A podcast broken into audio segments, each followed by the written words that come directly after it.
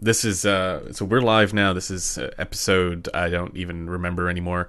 Uh, with uh, with Metal Five Seven One, uh, it's probably number three or four with you. I think um, becoming a becoming I think you're becoming a regular guest on this uh, on this channel. But in any case, what we're gonna do today is we're gonna focus more on the Q and A kind of stuff, viewer Q and A. Uh, rather than you know a series of more constructed interview questions, because uh, we want to see what everybody else is uh, asking Metal Five Seven One in lieu of his usual Saturday, what used to be his usual Saturday uh, Q and A sessions. So we'll try and do a little bit of that here uh, as well. So uh, yeah, without further ado, uh, let's get started. Is there any? Uh, we we can might as well just start with uh, some questions from the chat right away. Someone said I was a little bit quiet. I I'm. I'm, I'm just turning you up. oh, okay. Yeah, it's a good way to, for us to get the, the levels right here. Yeah, I'm at like the normal volume for myself. I mean, I can turn up just Yeah. slightly more, but I'm not going to mess with it too much since you're adjusting it. All right. I thought I Episode saw a four, question yeah. early on here. Let's see. yeah, Oh, well the Aeolus. I'll, I guess I'll read that one. Um, is the Aeolus an upgrade from the 650 or the 660s? Whoa, that's a that's an unusual question. Um, but I can see where you're coming from there. Um, Wait, is the question which is the better upgrade, or is it a question of is the Aeolus an upgrade from both?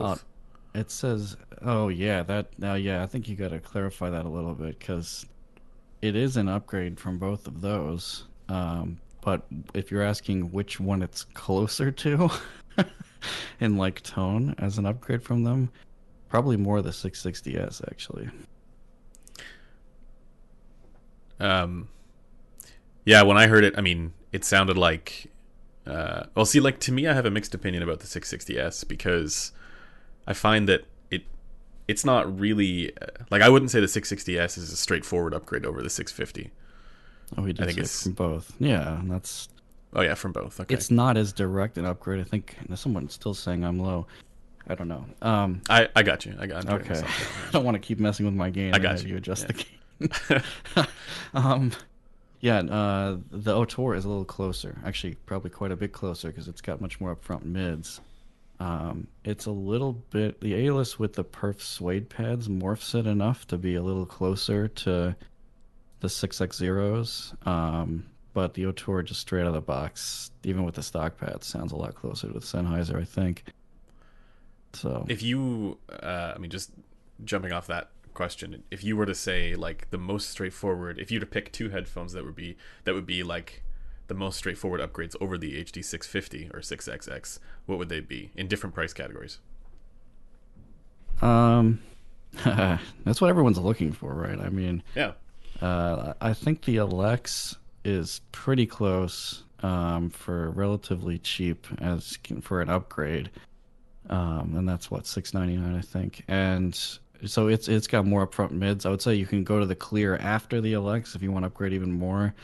Slightly different for me. There was less upper mids. Both of those focals have a little bit more treble. Actually, probably quite a bit more treble. It just depends on what you're listening to Mhm. um, than the than the Sennheisers though. So um, as in mid treble, like you know, peaks somewhere around. I think you usually say like 8k, 10k, something like that, somewhere around there. Both of those do. If you're going way higher price, actually an even more direct upgrade is probably the Aurorus Audio Borealis. I haven't heard the production model yet, so I don't know for sure. But um, that's also in there at 899. So somewhere around there. I can't think of anything that's like really super high end that sounds kind of like the Sennheiser off the top of my head, though. I don't know. Maybe you can. i so for me it would be the Auteur in that sort of like between the 1k and 2k price oh point. yeah, okay.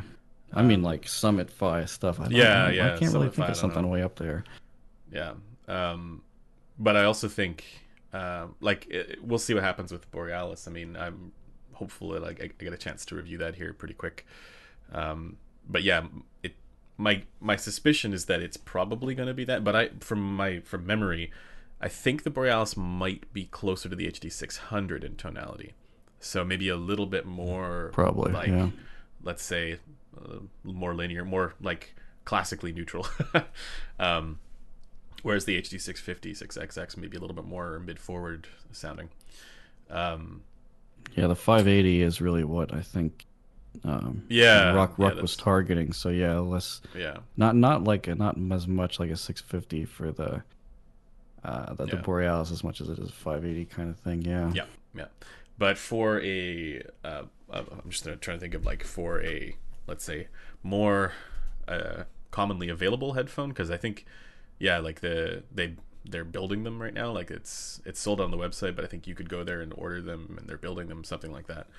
Um, so for a more commonly available headphone, I'd probably go with the um, the Clear or the Elex, or, or uh, with the clear pads. But I think that those bundles, I don't know if they're still available as well. But those would be kind of the Oh, same. yeah. Yeah. Um, in any case, I think we've probably probably answered that question. I don't know if it gets any better than that though, above you know like two thousand dollars. I don't know what else I would really recommend. For Yeah, I don't know. Yeah. Uh, okay, so just I got to back up here a little bit. Um, is the uh, Elex worth the money? Um, yeah, I, I mean, I I think. Uh, I mean, as Metal Five Seven was was saying last time, uh, the Sundara is is the one that's really worth the money. Yeah. It's Uh, and then Elex is like I don't know if it's as good value as the Sundara, but it's it's also really good performer. I think for the money. That'd be my take on it, at least. I don't know. What do you think? Yeah, I think that's I think I think that's what I said last time. I thought that was weird. Like I didn't think there was that much variance, but there was some variance between the two Alexas I reviewed. Like I got one Yeah, and then max setting was telling me like no, it's supposed to be it's supposed to be better than that. I was surprised that you don't like it. And I got another Hmm. one and I think it was slightly more detailed, but I never directly compared them. So I mean, it's it's six nine. I mean, given all the build quality and gen, the general decent, very decent, very unusually good F4 kind of thing, I can see it being worth it. But yeah, I don't know. It's value is too hard. I don't like value. value is too hard to judge. yeah. I have to uh, clear up something that I that was that I misrepresented in the last uh, live stream that we did um, it, about the driver that's in the Elex and the Elear. Oh, right. Um, that was very interesting. And so, yeah, like I, I, I, somebody correctly pointed out in the comments for that one uh, that the difference, while there is a difference in the voice coil, it's not that one of them is formless and the other one isn't, or frameless, or whatever they call it. Uh, the difference is actually that the Elear slash Elex uh, uses a frameless voice coil or formless voice coil that is uh, aluminum with a copper coating, and then the uh, voice coil for the clear is all copper. Now, I, I, I went down the rabbit hole on this a little bit, and I found it actually very interesting. Uh, because you'd think that the that because aluminum is lighter, that it would be less stuff to move. But then remembering also that copper is a better conductor, so uh, apparently the full copper voice coil does allow for a little bit of the a little bit better, uh, let's say detail. I don't know if that actually is where it shows up, but uh, or just different. Yeah, I don't. I yeah. I don't know if that I don't know if like that directly translates to better Like, performance, but that's the like- claim at least. right I feel like if conductivity is better, then you get more sensitivity rather than. Well, it is. It is more. It is less lower impedance. I think the clear is Okay. lower impedance, as far as I understand That makes sense then. by a little Yeah, that's probably why. I don't Yeah. know. What do I look like, an engineer? All right, anyway. but anyways, I hope that clears it up because it's not that yeah, they don't use frameless. it's not what we thought, yeah. Yeah, yeah. Uh, so there is a difference in the voice coil. It's just not what I was saying it was in the last one.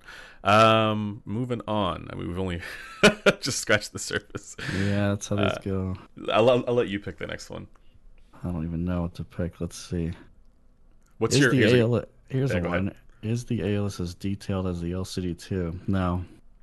I don't I, I I I don't know. I don't think so. I think when that I actually compared those two.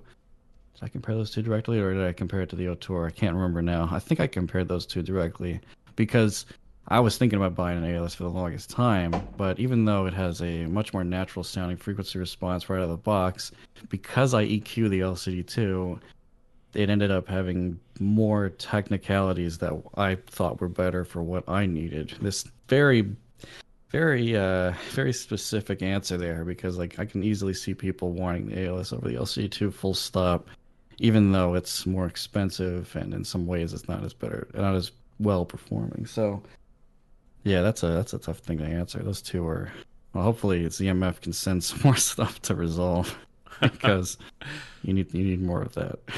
Yeah, I haven't actually had a chance to You review didn't do the Aeolus, did you? Aeolus, Um, no. I heard it, but I, and I liked it, but I yeah, I haven't had a chance to actually you know, yeah, spend a lot of it's time. with it. much more interesting in a quiet environment. Yeah, Uh, I'm, I'd love to do. Actually, and that's another thing is like I need to get into some of those Audeze ones that you have. I mean, metal. Uh, I mean, obviously the LCD. No, you don't. We don't want to add another shell to the to the club here. We can't be doing. Well, but I yeah, I mean, being able to do a comparison with similarly priced, Right. you know, planar versus dynamic like that would Yeah. be nice. Um, I just I, I have to. I'm backing up here. Uh, is the okay? This is one that I think I can answer. Is the uh, HE1000 SE uh, worthwhile upgrade over the Arya? Uh, if you so I want to say no. Um, if you, especially if you don't do EQ, like the I find the HE1000 SE to be something where if you don't have much for an amplifier and you don't plan on investing in an amplifier, uh, you know that one is very easy to power. Uh, it is better for technicalities. It does have better, from what I can tell, at least uh, detail retrieval, um, and better. Uh, it's got a better sense of uh, stage depth. I find, even though the Arya is pretty good. Uh, but I don't think that like if you're not going to EQ it, I, I find that the HE1000 SE's just got too much air treble like above 12k. It's just everything sounds just too kind of like pulled apart almost.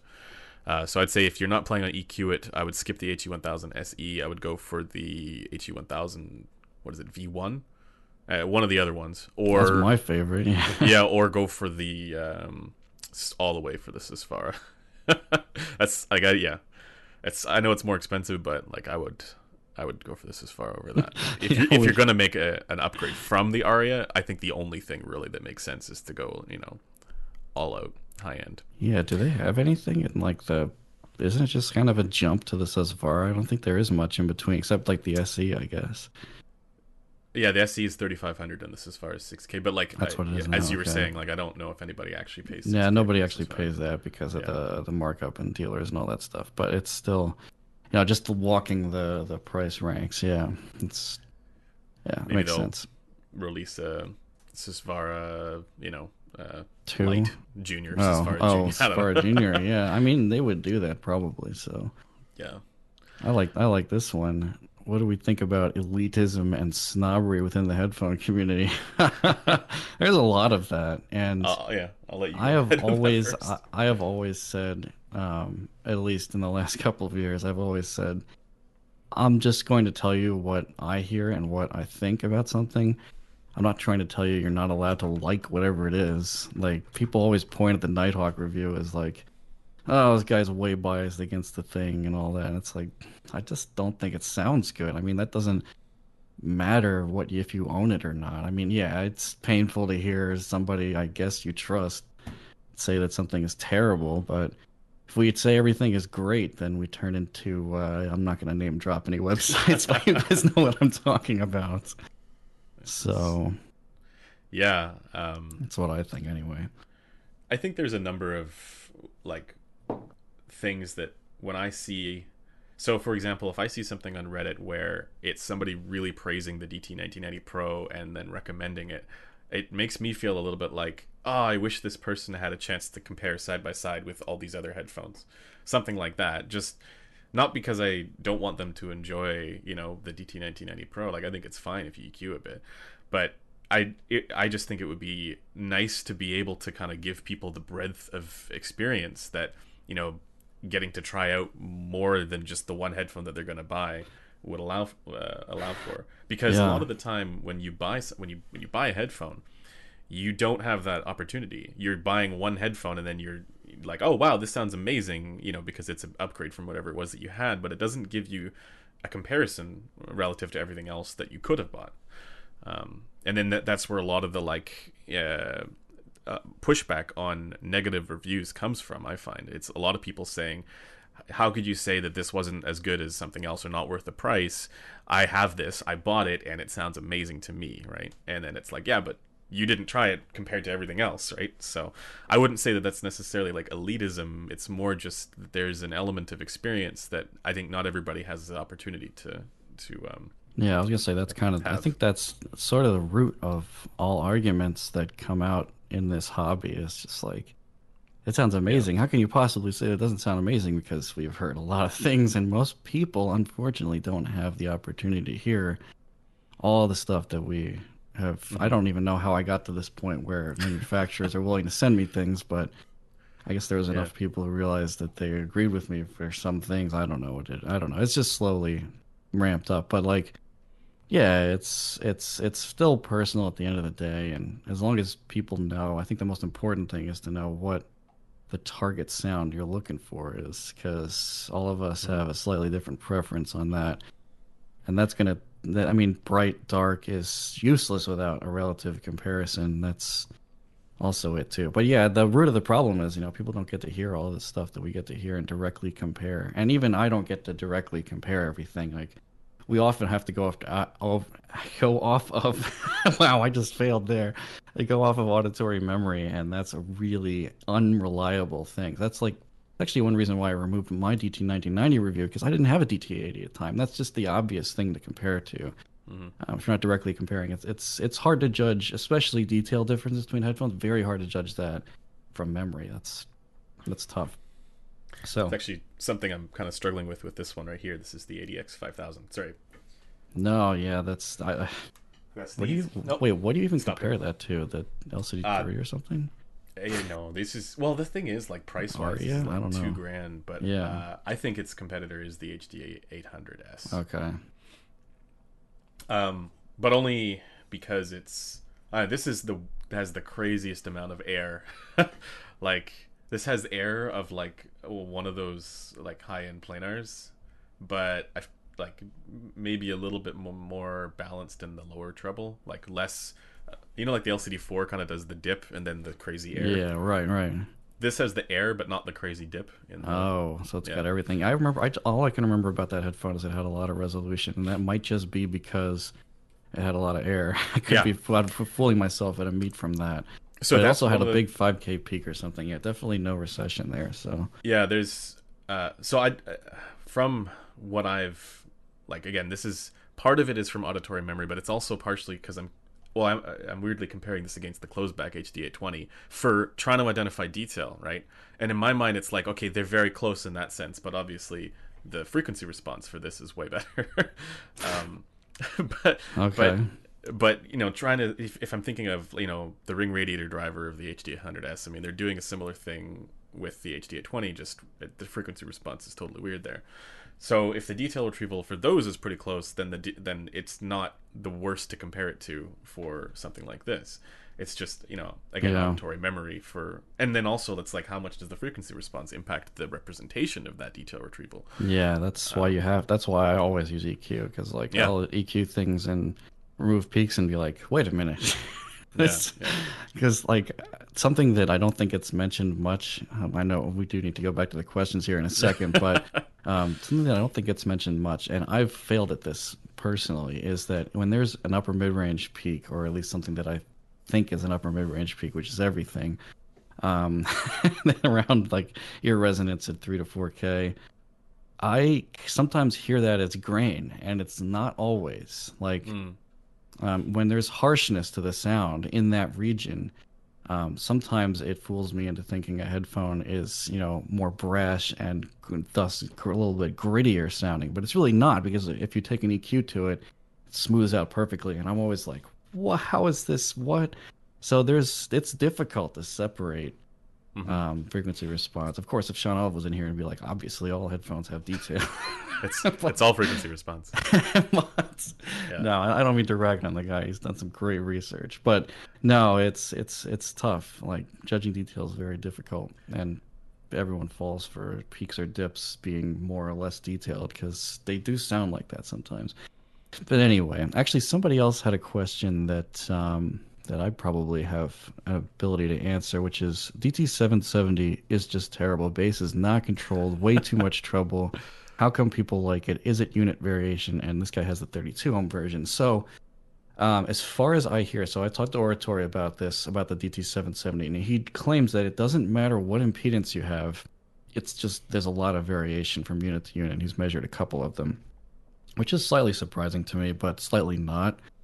I mean, even the K371 I'm wearing, the review unit versus the one I own sounds slightly different when I compare them directly too. So I feel like some of the cheaper dynamic headphones may not go through the kind of QC and matching, you know, unit to unit, maybe between drivers, but not unit to unit.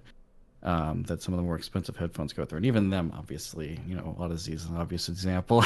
There's still, still some variation uh, up up there, but uh, the 80 ohm driver version that I own now, which is pretty old and thus burned in, it's going to start a fight. Um, is not as bright as the 32 or the 250 ohm models I've heard, so that's why I like it. But yeah, so it's a lot of it is probably unit variation, but I think the 80 ohm sounds slightly different. In my experience, the 80 ohm versions do sound different than the other two. They're not nearly as bright, at least. Bass, I have no idea. I've heard some 80 ohms with not very strong bass. I've heard some with stronger bass than the 32 and 250. So I really don't know. so it's I would have to like I'd have to buy three of each impedance and then listen to them all and so I'd have like nine DT770s floating across my desk, and then I'd finally be able to tell you maybe some idea of what the thing is supposed to sound like. Uh, anyway, I, it's definitely it's, a problem, though. Yeah, I, would like to maybe one day review. excuse me, review one of the newer or one of the yeah newer DT 770s. Compare it to the older one, just to see. I I see so many DT 770s everywhere because it's like it, it feels like it's just sort of like the they're the used in studio default yeah studio yeah. headphone that everybody has and you know i keep i always see that and i go it, you know i wonder if that's gonna help with the recording or yeah. hinder it i don't know if that's i'm i'm hoping and the most of the time i see them they're being used as monitors where sound quality i mean honestly right. doesn't really matter that much Right. Um, it is kind of helpful to have a bass boost probably when you're recording so you can hear the the beat that you're trying to sing or play an instrument yeah. to I don't know if we need that much treble, but that's so. But another thing that is also a really big problem is the pads are going to change people's perception of that headphone hugely. Like when I bought my first 770 for my 770 review, the pads were really worn out. I bought it on eBay, and I listened to it, and it was they were so thin and not uh, like they're supposed to be plush, really plush, but they were like really soft and they compressed a lot to the point where the upper mids actually sounded forward, which is the exact opposite signature of that headphone. And when I replaced the pads, I was like, "Oh my god, this is like a wholly di- whole different headphone." Um, so that also impacts people's perception of that thing. Those Beyerdynamics are, are pretty interesting. But anyway, yeah, that's what's going on with those things. It's bizarre. Uh, I got another question here for you. So, uh, what else is there for 1K, uh, thousand dollars? Other than the LCD2 that has a similar performance and responds well to EQ, what would be your pick for under a thousand dollars? You know, I really want to review the Ananda because that would seem like the obvious answer to me in my mind, but I haven't gotten around to that yet. Uh, it seemed, but it does. I, from what I know, and I think you can probably corroborate this if that's even the right word. Um, is the Ananda's like impact and slam does not is not anywhere near even like the Arya, for example, and probably not as good as the LCD2. LCD2 is decent in impact; it's not amazing. Um, so I think Ananda's probably behind that too. But Ananda's frequency response, when I put that thing on, I think it was not this year, but last year, CanJam, I was like, dude, this is really close to even yeah. my preference. And I know that that's like one of your reference headphones, probably if you if you owned one, I suppose. Uh, yeah, I, I um, don't own one. It's for me, it's yeah, the Ananda tuning would be my reference. Yeah, but I think you know the for the the performance was pretty good, but like when comparing to the Arya, yeah, it, you know, it's like there's behind, a clear yeah. difference there. Yeah, like for like soundstage depth and everything. Yeah, and that's not surprising because the Ananda is supposed to be the efficient model in the lineup. I don't think yeah. Aria is that hard to drive, is it? I don't know. I not, haven't tried not, it. Not super hard to drive, no. Yeah, but it's not as easy to drive as the Ananda, at least. So that was kind of what you lose there. Like, I find that a lot with the really efficient headphones um, you do lose some of the slam. You do lose some of the resolution, at least. 4Z is probably the most stark contrast example of that. I don't know why anyone would pay the same price as a regular LCD4 for that thing, but anyway. I mean, what do you think about that, though? Like the trend for things to get easier and easier to drive. I mean, is that so, something? Is it a good thing or is it a bad thing? Or so, does it matter? Yeah, that's that's a really good question, actually. And um, so I think there's a disconnect when it comes to that between manufacturers. Yes. And um, either like the average person and audiophile people, like there's a huge disconnect between these three categories because manufacturers look at the market and they say, oh, people, more and more people want to plug this into a MacBook, so we should make it really efficient because we have a larger market there. And the audiophile community goes, but you're giving up all this performance, but for doing that, we have amps, dude.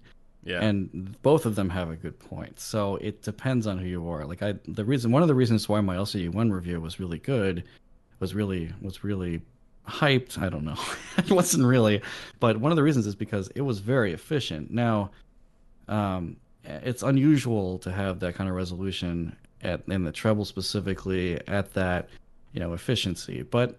Uh, generally speaking, I'm I'm probably ninety percent of the people in the chat here have an amp already. And so that completely changes everything. so it really depends. You have to be careful about what you're describing, what a headphone is intended for for that. This is 420 ohms, the ADX 5000. Yeah, yeah. Oh, they went higher than the. Uh, I remember They- the R70X was a big deal because it was like Yeah. 400 ohms. They went even higher now. Wow. Yeah. So, but I mean, that's the kind of thing where, like, in my mind, that, like, pick Yeah. pick an amp. You can drive it. It's not, uh, you know, it's not like one of these Yeah. planars that requires, you know, and even then, like an LCD4, you can run that off of a, f- a fairly inexpensive amplifier if you run Yeah. it balanced, right? 789 will run it Yeah. just fine. Yeah. Yeah. So I, I don't know. Like I I think both the fact that amps are getting more easily like they're getting cheaper for the Definitely. power output that they have. Definitely plays into it a lot. I Yeah. agree. and yeah, just uh, audiophiles have them, and and then on top of it, it's like I don't. We're not at the point yet where we're actually able to properly, you know, bake the amps and DACs into the headphones. I mean, maybe the Panda transcends this, or the uh, LCD One closed. Yeah, they're clearly working yeah. on it. yeah, they want to get there, but I just I Yeah. don't I don't know if it's good. I think you know, ten years, five to ten years. That's I'd give it that. You know, It's uh, it's it's a little bit out. Yeah, I mean that's that's really the dream though is a lightweight, very high resolving headphone running lossless Bluetooth yeah, and just sounds good. I mean that's like what I think of as one of the best. And then I think at some point we'll probably end up having. I hope it's optional, but I hope we'll have you know DSP built in that you can play with as well if you want to, not just EQ DSP, but you know virtual surround and whatever that's thinking really far ahead and i think that's one of the last things that Tyll also said before he retired it's like you know this is the direction things are going is wireless the direction things are going is built-in dsp and amps that sort of thing but yeah, and so in my but to close out the original question in my opinion anything that costs like i don't know say like 1500 or above i don't think the manufacturer should be worrying about how easy it is to drive. I mean that sounds kind of ridiculous. Yeah. um, but it depends because you know the reason why things like the MX4 and the 4Z even exist is apparently because Audeze works with the studios in uh, in California, and they had asked, "Hey, we just want to be able to plug into a mixing console. We don't want to care with huge, big, powerful amps everywhere in order to run the run the headphone at the volume we need." So they created it. But for the audiophile community, that doesn't make any sense. So again, but in my opinion, I don't think you need to worry about efficiency when you get up to the really, really expensive stuff. I think that that should be like, yeah. Give me a 600 ohm planar. I don't care if it sounds amazing, like blowing everything else out of the water. People will buy the amps to run it. Are you kidding me? Yep. and then there's So- even an opportunity to partner with the amp manufacturers. hmm There's always, Definitely. you know, especially like at you know various shows and stuff like that. It's like, can it run these headphones? Yeah, a lot of amps were built specifically for the HE6 because it was like that was the question. Uh, but in any case, uh, we should probably move on from that question. Yeah. Um, what is the, here's a here's a good one. What is the best ZMF for classical music? And I know the answer. I probably don't because I don't own a Verite. But no, I think Uh, you no, always it's not the Verite. uh, no, I think you always said that the Verite is a more flavorful one, and I think I would agree with that. It's not Yep. as strictly neutral. I think. So I'm guessing you're going to say the Auteur then would be Yes, I am going to say the Auteur. tonally correct, and I agree with that. Uh, headphone for classical. So if you're going to buy a ZMF and you're going to listen to classical and you don't need a closed back, then yeah, Auteur. I would agree. Yeah. It's definitely it. Um, let's see. I'll let you pick the the next one here. I'm One just sort of getting lost. one of my friends says, "Give us thick with two C's headphones." I, I think I had a ZMF Classic the last time he asked that, and I was showing that. Um, Wait. the pads on the Audezes are pretty thick too, but thick headphones, I it's Yeah. got to be the HEDD Audio HEDDphone. Oh, That's- the headphone beats that. Yeah, you're right. You don't have one around, do you? I, chunk- I don't. No, Oh my god, no, that that hilarious. has- I think that one's doing the rounds. I don't know where it is now. the most chunk headphone.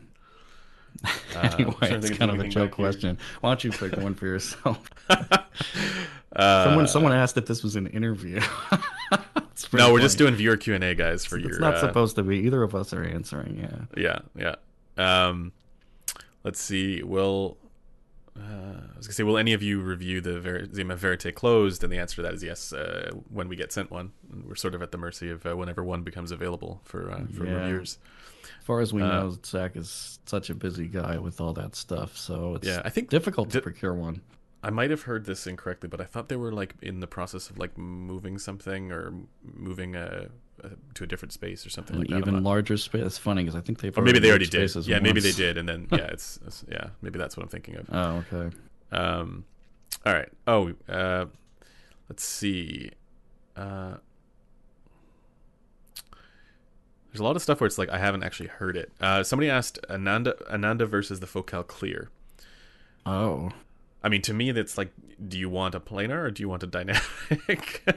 I mean, the clear is also more expensive. I think it's if you want slam and dynamic punch and impact, got to go with the clear.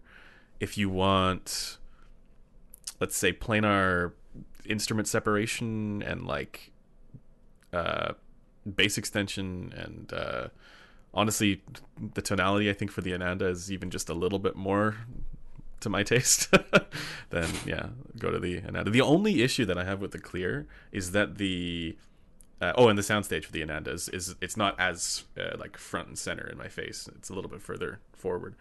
Uh, but the, yeah, my only issue with the Clear is that occasionally the the consonant sounds are a little bit sharp, a little bit bright there, just at around 8k, 8.5k. I don't know. What's your what's your take on that? yeah. I mean, I've only heard both. I've only heard those two briefly, and I don't think I've heard the Ananda in a quiet environment yet. But um, I, I did hear the Ananda BT in a quiet environment, and I something was missing from that. I think you said that that does not yeah, sound no. the same. I totally agree. Um, so yeah, the clear though I like uh, a lot actually, mainly because it's more detailed I think than the Elex, and it has less upper mids. I mean, how can you not win with me by doing those two things? But, but it is still a little bit. Yeah, it can get bright. I think you if you're listening to you know mainstream music, it's probably going to be a little too much. But if you're, you know, listening to classical or something really well recorded, then yeah, and like someone literally just said as I was saying that, I like the clear, sparkly treble. Yeah, I mean, nothing wrong with that. I think it's a great headphone. It's a little expensive, I think, for what it is. Again, but yeah, always ask for that dealer discount, obviously. It does but, go on sale though too. I think, I've and it goes on sale. Yeah, Yeah, for like right. eleven hundred or something once. I was like, oh, that's that's a good deal. Yeah, I, I think I still think it's a really good headphone, but yeah, um, yeah. I don't. And it's a more normal enough- headphone too. oh yeah, I, I It's don't a way more comfortable headphone than the with the Ananda, Ananda. Yeah. to to know for sure. But someone yeah, was yeah. saying LCD two versus LCD X a while ago. Those are like way different. Like uh, the two F, which is what I have, um, is definitely not as high resolution as the LCD X. I mean, actually, I would just point you at Max's review. He did the X and the MX4 uh, versus the GX recently, so that should help uh, distinguish these things. Um, which I now have. I just haven't listened to them yet. Sorry, guys, I didn't get a chance before I was on the stream. I was actually about to do that earlier, and then I got wrapped up with trying Zoom, and uh, we decided not to use it. so, but I'll have some thoughts about those on my Twitter. Uh, the MX4 and the X and GX I own, and the 2F I own, all that stuff. So yeah, I think else do you Max's conclusion on that was that the GX was the best one to buy these days. Yeah, if, if frequency response without EQ is what you care Yeah. about, then yeah. But I compared the GX and the 2F um, directly the other day and pretty much concluded that if you're not EQing, then yeah, the GX is definitely better out of the box, but the 2F is more capable. That the phasers sense, yeah. and the but the the frequency response is very weird. It's like this, there's a 6K peak actually that I probably didn't mention. That's a little bit higher than the 10K peak on it. And then there's a honk at 1K by about 3 dB, and there's a obvious huge recession at about 4K. And I need it. I only bring it up a little bit because I'm allergic to upper mids. But like if you're if you're a normal person, you might need like five or more dB to pull the 4K back up into line. And then I add a small bass shelf to taste. But so there's a lot going on there, and I think I posted the GX EQ recently on Twitter, and I just brought up 4K by like 2 dB, and and the, added a bass shelf, and was like, this sounds right now. so it's really a lot closer. It just doesn't resolve quite as well. Yeah, it's pretty interesting. It's pretty crazy that I mean the LCD2F has been around for so long. It's gone through so many revisions that like it's, Yeah. if you try to describe what the LCD2 sounds like, it's you have to be very specific.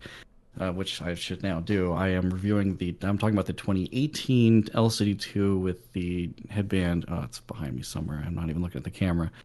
Um, but yeah, I think the last revision was 2016, and then the most recent revision they didn't change the sound. Um, uh, before it was the 2018 revision only added the headband with the suspension strap, which is very helpful. and then I, I know I know you liked that along with the lower weight of the GX. And then in 2020, I think just this year, they decided they started using mesh on the outside instead of fabric or something like that. Hmm. But anyway, yeah, the sound hasn't changed. I don't think since the 2016 Rev. I actually wasn't even into the brand until that Rev because I heard that it was very, it was a big revision on the drivers and how they sounded. So, Well, because I, I used to own the original LCD2. oh Like, really? back in yeah, and I ended up selling it and buying the HE500 instead. Ah, I can but- understand that. Yeah. I, I still have the lobe strap from. Oh really? yeah, That think it's So, great, actually. it is great. Yeah, and I mean that's everybody asks me like they see with when I use the Verite on that uh, three dollar headphone stand, it looks like it's part of the stand. They're like, "What is that headphone stand? I want that stand." I'm like, "No, that's just the lobe strap." You don't. You don't want to. You don't want to do that. yeah, because the problem with that headphone stand, I think you were saying, Yeah. was uh, it just stretches the hell out of a suspended headband or whatever. I, I would never yeah. put a headphone on there that didn't have like a like the metal part is fine if you like hang it from that. Yeah. but I wouldn't put anything that could you know uh, scratch or anything like that. Oh, yeah. leather or any material like that. Um, let's see. yeah. Uh, what is? Oh man, there's a question here that I am not gonna ask. I'm gonna skip that one. Uh, uh, let's see the uh, Susvara versus the LCD4. Um, Debate, I don't know debate our debate our favorites of all time. you know that's changed. I, I, it's it's actually difficult for me to say whether I like the um, 1266 TC or the um, Diana Phi DMS pad or the LCD4 more because I need to have all those at home, and that's very hard to get those three in the same room probably. so, um, yeah, I, I I don't know. This as far as a it's an awesome headphone though. I mean, I'm I'm not. It's not really a debate. It's just that you know Resolve likes you know music that is recorded correctly, and so if you play it back on an LCD4, it might sound kind of dead without EQ, and it doesn't on the Susvara. So that's a lot of it right there. Plus the weight difference is enormous. I th- actually I think that's a really high achievement. I didn't think about that as much as when you said it. I think in your review, where it's like what is it like 350 grams or something, the and Susvara. yet it and yet it can yeah. Uh, no, it's. I think it's uh, like 420, or I think 420. it's around 400. It's yeah. Still, that's like Actually, ridiculous for I that. could be wrong about that. Maybe 380. I don't know. Somebody can correct me and like a later planar like a planar headphone that is on the same level as the Audeze, but in in detail, but yet is like what is that like 300 grams lighter? That's that's really awesome. That's impressive, and that thing's using some metal on it too. yeah. Jeez. Um, I forget what's what um, uh, Fang Bian said about the way that they were implementing the. You know, they have the what they call the stealth magnets there, where the idea is that they round. I think the it's edges. basically fa- phaser idea. Yeah, kind of it's the same. idea. similar yeah but he was telling me i asked him about like how are you able to achieve this how are you able to get it to be you know lighter and is you know is one of the ways that you do that by uh, you know doing this sort of rounding the edges and the magnets and stuff and he said well it's it's actually like everything goes into this like every every parameter gets tweaked independently and you know we try and make sure that the variables all variables all line up so that we can produce something that's not you know too heavy. And actually, if you go back far enough, like their HE original HE 500, HE 5, and HE 6, they were all like over I think 500 grams as well. Yeah, they're pretty they hefty. Doing, you know, their original Yeah. double-sided stuff, and so when they finally moved to the HE 560 and the you know other stuff, it, it they, he said it took them like three years or something to, to develop that because they knew that it was like the biggest limitation for them. Um, so is this as far still double sided? I don't remember. It is, as far as I know, this as far Okay. is double sided. But in general, like it's, he was telling me it's no longer, it's not as complicated as like many of us think, where it's like Oh, double sided okay. versus single sided. He said, you know, there's a lot more that goes on to it. Where there's some that's like almost like a hybrid style, where it's like double sided, but it depends how the trace goes, so it's not actually Oh, double sided. You have yeah. some on one side, mostly on the other. Um, so it's it's a lot more complicated Oh, now than just saying like you know single versus double because we would al- you know in the past it was always like the comparison between the HE 500 and HE 560 was well one was single sided and that's why it didn't sound as good. But I, I think these days there's a lot more you know advancements in planar tech that have been done that make it more complicated than just saying one Yeah, or the it's just it's very impressive because a lot of the time the magnet weight is becomes a huge problem with planars. So you yeah. know, producing something that can do that uh, is that's pretty impressive. Yeah, but it's so it is everything though. It's not just obviously the magnets are you know one or two sided. It's all the design. Yeah, I'm not surprised. That makes sense. Uh, someone says, "Is detail driver size plus frequency response?" Um, I'm gonna say we don't know. Probably not just driver size. I don't know if that really correlates. That's maybe I'm more gonna to do with say like, dynamics. I'm gonna say that detail may have nothing to do with either of those Exactly. actually at all. Prob- probably stiffness and rigidity and driver mechanics. Than Yeah, else. Abyss was talking about how they went through all kinds of different materials on their channel uh, before they found one that didn't have the resonances that they found annoying or something like that. All kinds of really exotic materials for the to use for the film um, before they found the right one. So I, I don't know. It's it's pretty complicated. I don't know how you measure all of that, but we'll get there. I, We'll I guess they A B'd to the point where they couldn't get anything better by A being against something else and then stuck with it. And that's what the 1266 TC is. Something like that. That's probably what. Sure, if Yeah. DMS watches this, he'll he'll correct me. Um, The soundstage equals how far the driver is. There's some truth in that. Um, one of the reasons I was asking uh, Audeze, I was like, you know, the LCD one doesn't have a very wide soundstage here, and seems kind of obvious to me. And they're like, yeah, that's not surprising because the drivers are not very far away. And I was like, oh, that's at least plays some role. And I know that for pretty sure that I don't know if it's that's obviously not everything, but it plays some role because switching the pads around with the Atticus, Mhm. um, it was really clear to me that the Ori pads, which were the thickest, had the largest soundstage, and then the Eikon pads slightly smaller, and then when I went to the Universe pads, it was the smallest, and that's the thickness it, of of the pads had a lot to do with that at least. Same thing with the uh, Verite. If you use the Oh, Universe pads, which are way thicker, uh, it actually physically pushes them further away from your ears, and the soundstage is more expansive and kind of 3D with these pads. Whereas if you use the Verite pads, which is the the they're still angled, but they're considered the flat pads because they're way you know smaller. That actually brings it closer to your, but it brings the driver closer to your ears, and it doesn't have as spacious a, a sound. Still, yeah, I, I forgot that the yeah I forgot that the Verite pads were actually the thinnest ones. Those things are Yeah. it's it's amazing that your ears don't touch the inside of the thing using them. Yeah, but there may also be a correlation there with like presentation of detail and proximity to the ear. Where if it's too far away, you may lose a bit of that sense of, or maybe it's not detail, but that sense of the technicalities, the um, even speed potentially, um, just because it's traveling a further distance. But I'm not. Again, it's one of those things where it's like I, I think there's probably a lot of variables that go into uh, like Yeah, even I- driver angle and stuff like this. Like, Yeah, dri- yeah. Then then yeah, right, right. There's driver angling and yeah, the material of the pads seems to make some difference as well. Mhm. It's it's yeah. There's just so much. I actually completely disagree with you, Max. On soundstage is highly overrated because. Um, oh, okay, I see. It, he's thinking, okay, there was no context to that statement. That's why I got confused. It's like people saying that headphones can sound like speakers is definitely very overrated. I don't think you can ever get to that point yeah, uh, when something is, is so close up. But like one of the, I was gonna say like you can't just say that soundstage doesn't matter because like I've spent a good deal of of money to upgrade mainly soundstage over some other things. It's like going from the Sennheiser's soundstage to the LCD2 is such a large jump in stage, Was- let alone like an HD800 that, you know.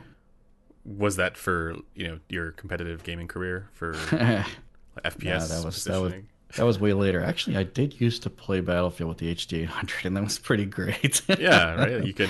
I know that's what a lot of people did. They were like, I want to get Yeah. the most furthest kind of stage. yeah, yeah, yeah. Actually, people have really debated the HD 800 stage Mm-hmm. lately. Like the imaging is apparently not very good. I don't know. I don't really have as much of a problem with it, but but the T880 is great for gaming because the imaging is good too. yeah, I think uh, it only really becomes a like for me, soundstage is not the most important thing.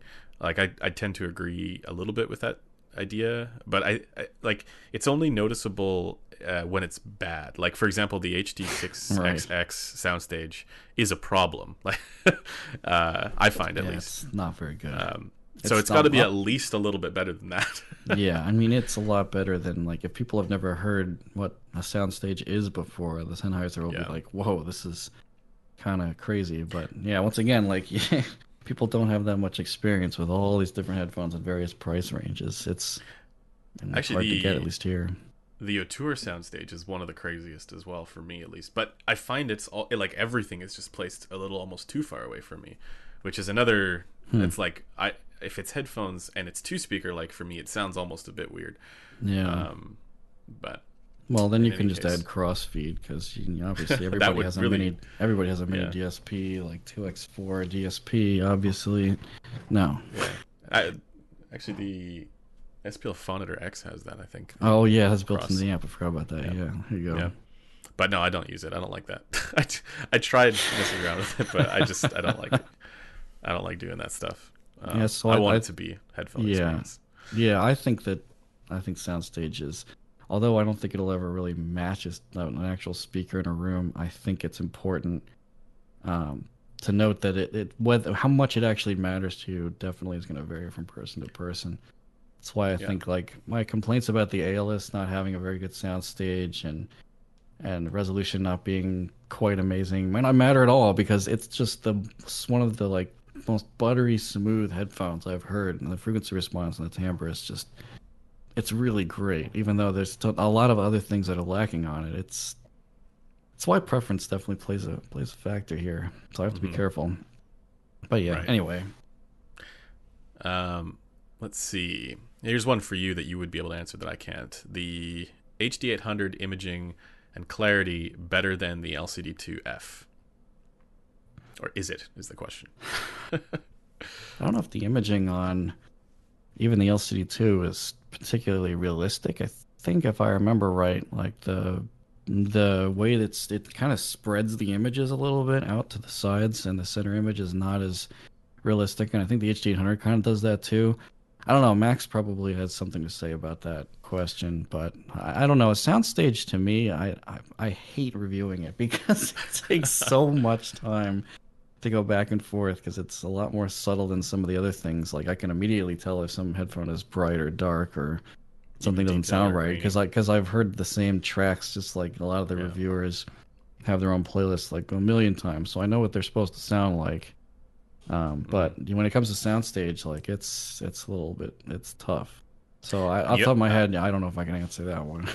You also have to almost, at least for me, when I'm trying to evaluate soundstage, I find I have to listen in a different way. Oh yeah, Like I have to like focus on a completely different thing than what I would normally be focusing on for evaluating soundstage and get into that kind of.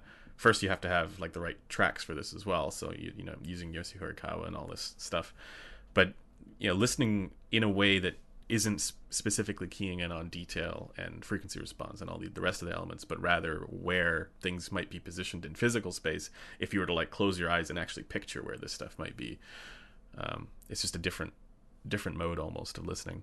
Um, but I, I will say that for me, soundstage depth is almost more important because, like again, it's the difference between the Ananda and the Aria. The soundstage placement is pretty similar, but the depth for the Aria is so much more that um, it just adds so much more character and like what makes it so much more interesting. Uh, let's see. What's the next one? Oh yeah, we gotta. uh, M. Sherm is gonna die if we don't tell him. Uh, if we have impressions of the I think we Aurorus talked Audio about that. Borealis. Yeah, we did. uh, Yeah, in, in the Flux stream because he actually has one. So if you want to watch more content on that after this, you can definitely check that out. yeah. Um, but again, Um, I haven't heard the I haven't heard the production model, so I don't know 100. percent But it's I, have, I definitely. haven't either. Yeah. But as far as I know, it's and I think yeah, Max reviewed it as well.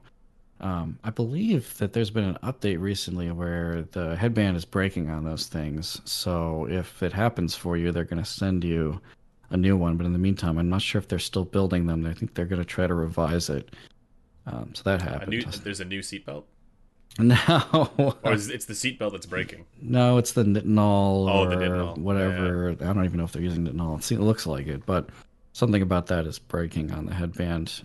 Uh, not the suspension strap. I can't imagine if the seatbelts were breaking. Though. What are people doing to that thing? um, so, so that, but but sound wise, when I heard it a while ago, I think my impression was basically, yeah, there's a little bit of a six or a seven k peak, but like I don't think I change anything else about the frequency response of it, and it slams like crazy.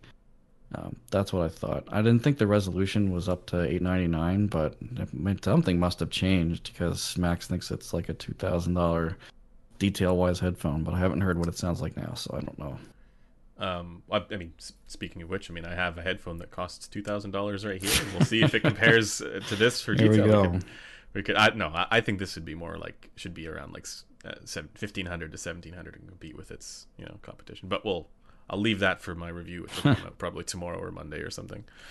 Um, but uh, for for me, Borealis, uh, I at least when I heard it at the meet, which is again meet conditions and not the best environment, which apparently it, it was the like as it, the, nothing about the sound should have changed. That's what I was told. It sounded like something that was a little bit more appropriate for the kind of music, the kind of music that I like. So, uh, imagining like closer in tonality to something like a Utopia. Um, that's uh, that was kind of my take at the time. Um, Which or like uh, yeah, even potentially something similar to this, or maybe HD 800s without the peaks. But maybe it does still have the peaks, like Metal was saying. I, I don't, I didn't spend enough time with it. Um, yep, hard to tell. but I, I really liked it for for you know when I heard it I, immediately I went wow I, you know this is uh, this is something worth taking seriously this is really good so um, it if that reaction continues when I get a chance to actually you know sit down and review it then I think it probably is worth its price tag I think if not you know uh, maybe potentially a new benchmark for that what is it nine hundred dollars Yeah, so yeah. I mean, I- all it has to do is even match the Auteur, and it's exactly yeah if you can quite be a if, deal. if we get a nine hundred dollar tour that is Yeah, I I'm know happy. that's yeah. Yeah. Uh, of course, it wouldn't have the wood, but Right. would, but- you, would you rather have a seatbelt or wood? yeah, I know. Yeah. I don't know how long the warranty that they're offering on that is, but I do know that they're they they are fixing that band, as Max said. And the rods are breaking apparently. Yeah, that's what's happening. So they're gonna revise it. My question would be uh, about you know the, the the difference as far as the driver's capability between that and the biodynamic of the Auteur. You know, like where does that fall? That's always like my, Yeah. my question for that stuff. I'm not uh, sure. Someone is saying that they should add grills. Well, I think the whole point of the headphone is to damp the headphone as little as possible so that it has as little as possible in the way of your ear between the driver and your ear. So that's kind of just the way they are. Yeah, like Max just said there, it's messed with the sound just by adding grills. So they didn't. It's really maxed out in an unusual way for what the driver is. But see, that's another like important thing I think for when we think about closed back headphones and like where the limitation is. It's like not only are you Oh, closing off the back, yeah. you're also adding a ton of damping in there to get the frequency response right and to stop all the you know waves bouncing backwards. It's like it should you know stand to reason that you know the the threshold for whether or not they are any good is way lower. Unless you have Yeah. like crazy, you know, like the the the Eikon and the Atticus, you know, they're they're a little bit larger, right? So that might that might help with that a bit. Yeah, they have a they have a chamber, and I think that Zach was saying with the Verite closed, he's got the largest uh, volume inside there that they could possibly be resonating Yeah, with or having a large soundstage with, despite being technically closed. It's like they're it's like they're giving them some room space kind of. And apparently, it's also the way. most closed. Like it's the most. It's the most closed. close. Yeah, he doesn't have it Yeah. vented very much, if at all. Yeah. I'm, not sure. He might have added some vents to it. I haven't. I only saw it in person like once or twice. So I don't remember, but yeah, it doesn't have. It's not vented like the Atticus and Eikon are. Those two are Mm-hmm. pretty closed, but they're mostly closed. They're not actually full closed. My yeah. understanding with the venting on those ones, or at least on the Eikon, was that a lot of that was done for uniformity, so you could make sure that all the cups would like. Uh, th- the reason why there were all the holes there, maybe not, you know. Yeah, they he doesn't open to them. He doesn't open them all. Yeah, I think he tuned Yeah. them individually Yeah. because the cups were not, you know, perfect from one unit to the next because it's Yeah. you know handmade. So, yeah, that's what I Yeah. remember hearing too. Um, let's see. Uh, where can I buy the cheapest 3.5 millimeter cable for the Focal Elegia? I don't know about the cheapest, but the probably go with Periapt. Um, Like if they're still sending cables out, I don't know. Like, um, I would just go with some of the you know basic kind of you know I think they cost like 80 bucks, 100 bucks. Cables are ridiculously expensive because especially the custom ones because you know there's there's no like standard process for making them somebody actually has to make them um Yeah, So when you're why they end up when you're being bu- unless you're buying like a mass-produced aftermarket cable on Yeah. Amazon, which there are a lot of, um, that you'd have to take into account the labor plus you know the the premium connectors people are using. Uh, I know that um, uses Amphenols. Oh, Yeah, okay. right. There's Eidolics and Neutrik gets used a lot Yeah. as well. Um, those those have quite a premium on them if you look at. I mean, unless you order them in massive quantities, which somehow I doubt this is really possible for some of these smaller guys. I don't know how large their order size is, but those parts cost like if you were to buy a Neutrik on it on, on its own, one of them, it's like a couple of dollars, and that's just the connector.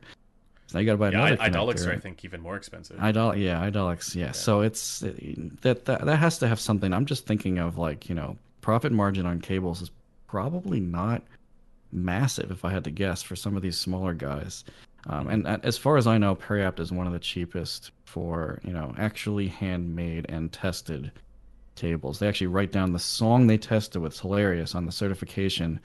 The song they tested with, and the amp they tested with, and the headphones they tested with for every single cable. So like, which is impressive given that price. But anyway, yeah, I haven't tried Heart cables, um, but they they have an interesting. Yeah, Max says Neutrik XLR is four dollars a pop. Four dollars, just a connector, one connector, and Eidolics are twenty. Oh my god! Yeah, so you can see that. that's that's crazy Yeah, so that's definitely somebody- part of it. But yeah, I agree somebody asked earlier um what's your favorite AudioQuest cable Is that what somebody asked? somebody asked i didn't i didn't uh, i i couldn't answer Oh, because i haven't actually you know Yeah, I was I wondering haven't you were gotten into that to. stuff. That, that makes Yeah. sense. yeah, no, I have no idea. But Yeah. apparently, well, they're um, what was it called? They had a grounding, they had a ground loop isolator, a fixer or something that looks like total snake oil. But at least when Max tried it, it fixed a. Uh, it actually did do something and fixed the ground loop. It didn't make anything sound godly, but it fixed, fix the the ground problem loop or that it was something. fix yeah Yeah, so it's not. I don't know. I don't know how to feel about AudioQuest. They're like the most memed company. I swear. I hate using that word as a verb, but anyway. i've definitely Oh. had situations where like Oh my Bro- god, super review. Very funny. Did you see What? what he just said? no i didn't i think there's a delay for the chat for me Oh, okay. Yeah, it says it says metal. Can you move out of frame so I can screenshot your room and use it as a Zoom background? Who would ever want to use this crappy room as a Zoom background? That's Oh hilarious. I like that one. That was good. that's yeah, AudioQuest stuff. Oh my god, it, it's funny because. Oh, I'm sorry. Yeah, it was iFi, not EQ. My bad. But they they Oh, both okay. make they both make stuff like that. Um, yeah, I was talking with Sean Olive about you know how people absolutely hate my Nighthawk reviews so much, be, and and because they probably own it and think it's fine and whatever, which is fine. I never said you're not allowed to own it. I think I talked about that earlier, but yeah, they, they get really mad at it. And Sean Olive, he went in and he was like, "Oh yeah, that thing scored really badly, even our second tests." worst or something was it Yeah, but I think, and I think that was the Night Owl. It wasn't even the Nighthawk. It's like the Night Owl was. I think the Night Owl has a much more normal frequency response. I've only Well, there's also two two different twice, sets of pads for the night Oh, owl. well, there's I three potential pads, so it, it would, you know, depending Yeah. on which pads you ended up getting, I think would. and it still scored poorly. So I don't, I don't Yeah. know what that's all about. The LCD2 uh. scored very well, which is bizarre. And I asked Sean, like, that frequency response is not that good. Why did it But score also well? It's also a high end planar with good technicalities. Like I think that's. Yeah, but we can't, we can't. I know. but like the question of whether or not they preferred it, I don't think can be you know uniquely attributed to its tonality. Yeah. If no, there no, are I, no. Actually, actually, he did attribute it to tonality, but in a No, I know he way. did. I'm just saying that. Yeah, that, which, which is interesting because Yeah. I, I think he said that even though there's no bass shelf, it's just because the mids are so recessed and relaxed that Mm-hmm. it kind of already has a tilt in the Harman way Mm-hmm. as it is, which is why he thinks people liked it. So I don't know. Anyway, what were we even talking about? Oh, cables. Yeah, Uh, I haven't yeah. tried the hard cables though, still, so I don't know. I, I, I want to get into I, will, I wanted to actually make cables myself and then it turned out that it's just really difficult to get all the parts here like to, to bake them at a reasonable cost Yeah, you don't want to do that. Pretty much, Max said Um, Yeah, in the chat. that's Max is telling me as well. multiple times. Like, Yeah. if you if you're thinking about starting a cable company, just don't. Well, I just wanted to make them for myself because like Oh, that's different. Yeah, yeah yeah. yeah, or like Yeah. some you know people on the the community forum you know like there's I I It know won't, uh, it won't be as cheap as you think too. Like I'm like I was saying, I'm, I'm pretty sure the profit margin on those, like especially for whoa, sorry guys, for Periapt is yeah it's not uh, it's not good. that's it the the owl sounds more normal uh, Jesus Christ I never want to hear the night hawk Yeah, I think Uh, somebody owns the Night Owl here, and I'm saying it sounds more normal. I mean, you can even look at the Tyll graphs; they look more normal. And Yeah, he has them comparing, it's me and actually it's the, oh man, the Night Nighthawk is just. the night owl right here Oh, you actually this have was one. Oh, yeah no yeah. I have one yeah this I'm using this has the the suede pads I use this actually as an amp tester more than anything else because it is ridiculously revealing of amps um, That's, but uh, with the suede pads it really sounds unique. also even more normal um, oh, okay. yeah but uh, i think as um, uh, andrew from headphones.com mentioned in his video that he did a long time ago he said this is the cilantro of headphones i think that's i think that's appropriate that, that might be the best description ever for that. yeah That's awesome. yeah Uh, I eventually have to try that. I don't, I don't know, but not, they're not even. I don't think they're made anymore. They totally no discontinued their i headphones. think they've, they've yeah. discontinued yeah yeah So I don't know. But the funny thing is, if you compare both, so not this with the suede pads, but the original tuning of the Nighthawk and probably even the Night Owl to a certain degree, uh, to um, what's the name of it? Uh, Westone IEMs. There's a similarity there because they're designed. Oh, really? They're both designed by Skylar Gray, and he, I think he had that same approach to. Oh wow! I didn't know yeah. he was with Westone as well. That's Yeah, really he was one of the weird. Westone engineers. And like if you listen to Westone IEM, it's like it it's like bass shelf with tons of mids that overshadow everything else. Um, Eight eight hundred hertz bass. Yeah. shelf, yeah. Yeah, yeah, that's what the, the Westone IEMs. Well, I don't know about all of them, but the ones that I heard at least That's- like That's really funny because now that Yeah. you mention that, that makes a lot of sense. I, I've heard quite a few IEMs that have way too far, you know, IEM frequency response. oh my god! I thought full size headphones had some bad FRs sometimes, but Oh, oh, man, some of the cheaper IEM frequency responses can be really whacked out. And Although this Yeah. guy right here, this is the, the Starfield from Moondrop. I want that so badly. I think Max is actually gonna just It's, give me his after he's It's done. so all. good for a hundred dollars or however much it costs. Yeah, I think it's he might be the best hundred dollar IEM you can buy. Like- I think. if you compare this to the i'd love to, to hear your thoughts on this versus the uh the tin audio t whatever the one T four. I, I I- I have the T two and the T four, Yeah. and then I'm gonna get the Starfield. I think from Max. That's gonna be a great review, or maybe stream. I don't think I'm gonna do reviews anymore. It takes too much effort. yeah But that would be yeah. I actually already have some thoughts on on IEMs. I think I talked about last time. Say did I say th- thoughts? Oh my! Well New you're York from new jersey Yeah, North Jersey. I used to have a slightly stronger New York accent, right? Not anymore. But anyway, now I just say ho- hoogie. Don't get me started on South Jersey and Philly. But anyway, um, no, yeah, actually, I recently got the Etymotics ER4 Mm. XRs in, and that one. This is not really answering any questions in the chat, but while we're on the topic of IEMs, I think that that kind of solved the frequency response already for IEMs for the most Mhm. part. It just sounds scarily uncolored, which is really unusual um, for an IEM. However, my only problem with it is it just doesn't sound like it has a lot of resolution uh, in the treble, in the mid treble or whatever. I don't know. Maybe it's just too subdued, but I mean, it sounds fine. It's just the mid treble is just kind of recessed. But then again, I like the T2's treble, so with foams, so it's. I don't know. I don't know. I don't know what the variance is. Some people are speculating the variance between people on IEMs for frequency response. Um, uh, what's it called? Preference versus full size might be further from each other. It might be less. I don't actually know. I thought Oh, yeah, that by we eliminating talked the about that. Yeah. we definitely talked about that. I thought that eliminating the pinna from the equation would make it a little bit more uh, even, but I, I don't know. I think that the difference is because the the, Then there's the canals are different too, though. the so, canals, yeah. and then like the way that it interacts with the canal.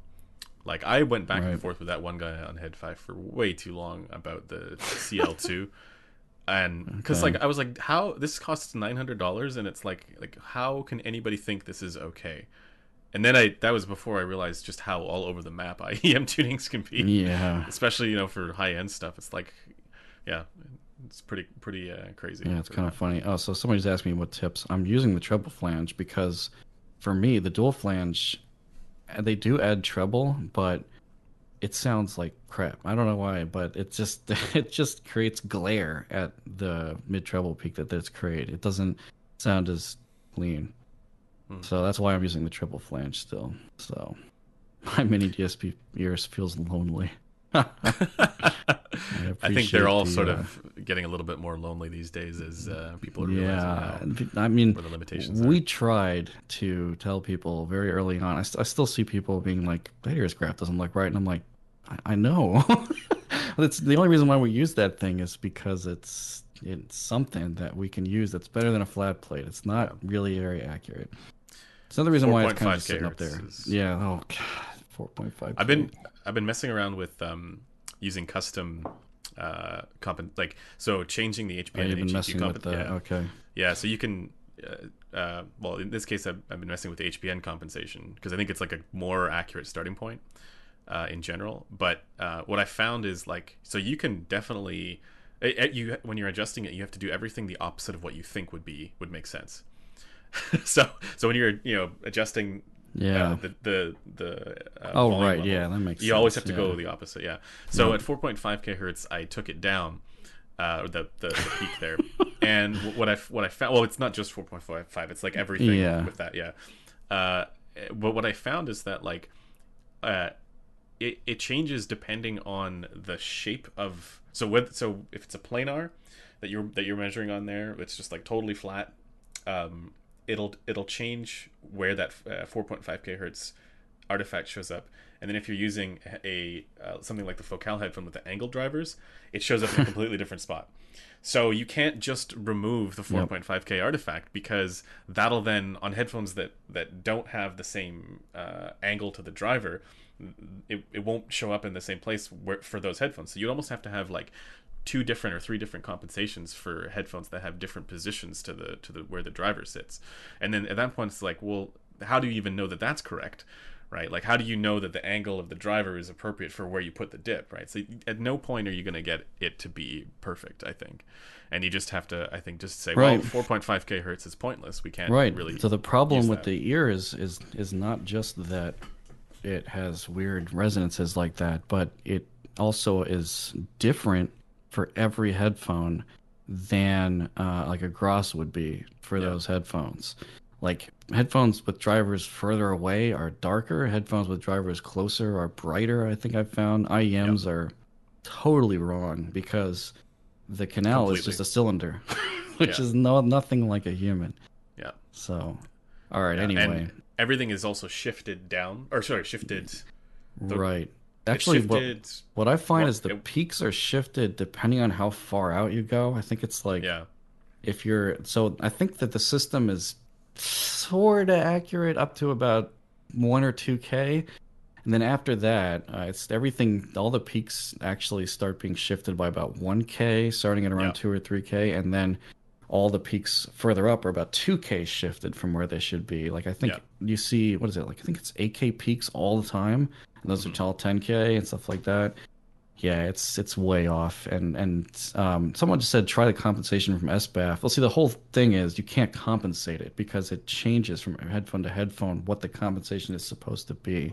Yeah, Um, so that's- that's that's that's what I was problem talking with about. the yeah, with system, the even if you use the, I originally did try to. That's where I got the idea from to try and change the compensation was just Yeah. to try and use the SBAF one. But the problem, you still run into that same problem where it's going to vary depending on the the headphone itself, depending on physical characteristics of the headphone and Yeah, how I, the driver I think interacts. I think. Mad I think Mad Economist uh, wrote up some really great stuff. Um, he's the guy who runs uh, what's it called Cascadia Audio, but he's got some great. He's got some actual head and torso simulators, and he ran a whole bunch of tests, and he showed how there's not an HRTF, but he invented a new term. I think it's called like headphone related transfer function. Yeah. because each headphone had a different variance from how it would measure on a GRAS, and that that's the problem. So, and I think he actually put that on uh, the headphone forum. So if somebody reminds me later, I'll have to link that because it's a really good read. This guy knows everything there is to know about measurements. It's shocking. He's read like all the papers and stuff. He's so. been super. him and oratory. Yeah. are like the people I go to for the audio science because they've actually read everything. And so you shouldn't go to me, you should go to them. Someone is okay, so I'm gonna. Ha- I guess I'm gonna have to address this. Someone's like, did um, did I wrong no theme reviews or something? No, I've never actually talked to the guy. It just I don't know where all that stuff came from, but I, I've No, of you- course I, of course I've seen the videos, but I've never actually talked to the guy. You've uh, been a, given a critical review for something that he liked. Maybe he liked the Amaron or something. I guess no. I, I think he had a bad he had a bad experience with Audeze. I believe what happened. Uh, Um, I think he tried to buy. Uh, I don't know. I haven't seen enough. I haven't seen that many of his videos, just parts of them. But I think he tried to buy vegan suede pads or something like that. Uh, back when Audeze was still making those for an M1060, and they asked for the serial number of the Audeze, and he was like, mm. "You shouldn't need that." And I can, like that's that's a valid concern, but yeah, no, I, I actually have joked about why don't we get him on here, It's like I was battle something I- out. I'd oh be game. god. It'd be a lot of fun. Honestly, if if he just wants to throw questions at me about all this stuff, then yeah, we'll explain either of our sides. I'm okay with that actually, because I I We don't I get wish Sankar on here and I quash all wish the oh my god, and also get Sankar on here too. We already have that kind of planned. Um, we do want to get somebody actually did ask that question earlier as well. I saw that can we get Sankar or some of the other CEOs on here? I believe that that's me, actually. I believe that that's part of Resolve's goals actually. Um, to Yeah, do that, so and of if we course, do from- this, yeah, yeah, it wouldn't be like soon. It would be in the next, Right. uh, you know, like a couple weeks, couple couple weeks. yeah, Yeah, yeah. yeah. So, anyway, yeah, I have nothing to do with no theme reviews in terms of he's never really talked to me about any of this stuff. I don't know what the, I don't know what the point was. At the very least, it should be a little bit flattering, though. That I mean, you've, you know, It's I know it's funny. Like I, I, uh, somebody asked me about it on Twitter, and they were like, "Hey, this guy doesn't like you," and I'm like, "Well." I mean, I could respond, but what am I going to say that's going to change someone's mind Yeah. who's had such a negative experience with a brand? I, it doesn't matter what the brand is. Like, I can understand that. Like, if you've had really negative experiences with the CS, then that's customer support, not Counter Strike, you guys. And uh, and, and then yeah, I had a negative experience. You know, that's I, everyone's had a negative experience with Counter Strike. That's that's a little different. Anyway, okay. So hopefully that answers some questions about the guy. yeah. I don't I don't really care what he does. He can do whatever he wants, but because you know it's YouTube, it's the world. But yeah, I I don't know where it came from. All right, here we go. Uh, Resolve. Do you think that a Doug DeMuro style multi-dimensional score system would work for headphone reviews? I don't even know what that is. Some guys, some people may not know this, but I am a massive car nerd, so that's why I'm laughing so hard at that. That's awesome. Oh, is it a is it a like a review channel? Yeah, cars? yeah, he's Uh, like okay. the car reviewer, pretty Okay. much. Yeah, and and he starts he he does like a he calls it the Doug score. I'll have to look into this. At the. Multi-dimensional score. I, I mean, Oh yeah, yeah. He shows some spreadsheets at the end, so that'll that'll help you understand what I think he's talking about. So so I actually have a scoring system that I that I use on my written reviews, um, and uh, so I do. I I don't know about multi-dimensional, but I generally weight things like like I'll I'll do like you know a score out of ten for build design and comfort, a score out of ten for detail retrieval, speed and dynamics, stage and imaging, timbre, and a score out of ten for frequency response and tonality. Um, so I do, and, and then I do end up. Um, I haven't. I don't have them weighted differently. I, although I'm looking into that. Like I'm considering it whether or not, you know, I should weight that. Like maybe maybe I should weight timbre less than you know, or maybe I should weight soundstage lower than. Um, you know, Maybe you frequency weight response and both tonality. of those lower. Yeah, I mean, Yeah, that, that's kind of subjective, though. Yeah, so Exactly, You right, have to kind of so- make a video explaining that. Exactly. Probably, yeah. yep. But uh, I am going to be uh, introducing those into my video reviews as well, and um, so we're going to do.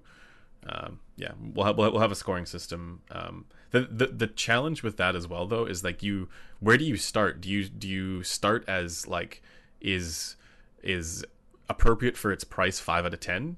Like I, I don't know, you know, or or is that nine out of ten? Right? Is- Yeah.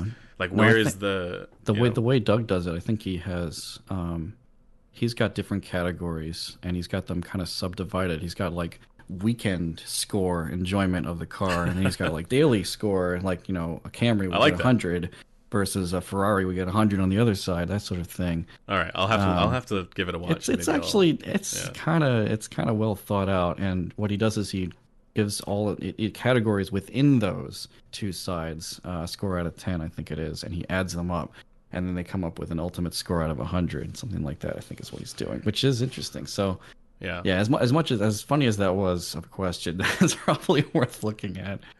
uh, the last thing I want is to be doing you know scores in ways where the scores themselves don't matter, um, where the numbers like there are places I don't, again I won't name them, but there are you know review Oh, sites no. where it's like they Yeah. have scores and it's like what's the point of this? There's no like everything gets like nine point five out of ten. I, I don't like what am I supposed to do? What am I supposed to do with that information?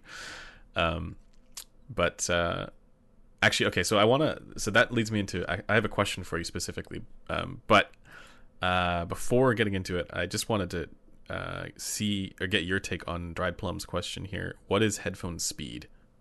Oh, that's a good one. I don't really like that term. I don't either because we could speed could be detail, like we could be you know relating this to detail in a way, but So I used to. So what I think I used to use it for was resonances. Like, oh man, probably the most obvious one is the K271 has a really weird, not the 371, the 271 has a really weird cuppy sound to it. And you know, when you take out the driver, you actually notice it's just plastic behind it. There's nothing else. so I used to think it was very, very. I called that very slow in the mids because that's what would happen. It would vibrate the cup, and the cup would resonate. Um, but now speed seems kind of like decay, I guess, to me. Like a really slow headphone, I think in the treble, in my opinion, would probably be like something that has a lot of glare, meaning like you can EQ it down, but it still tries to, you know, keep coming forward, coming for you whenever that area is excited. The Elex has a little bit of glare there, I think, in the mid treble, not just a peak. Uh, so it's a little bit slower, I think, than the clear up in the at the treble. I guess that, but that's See- it, it's like you have to define it differently per frequency response category almost. um, It's comparing weird.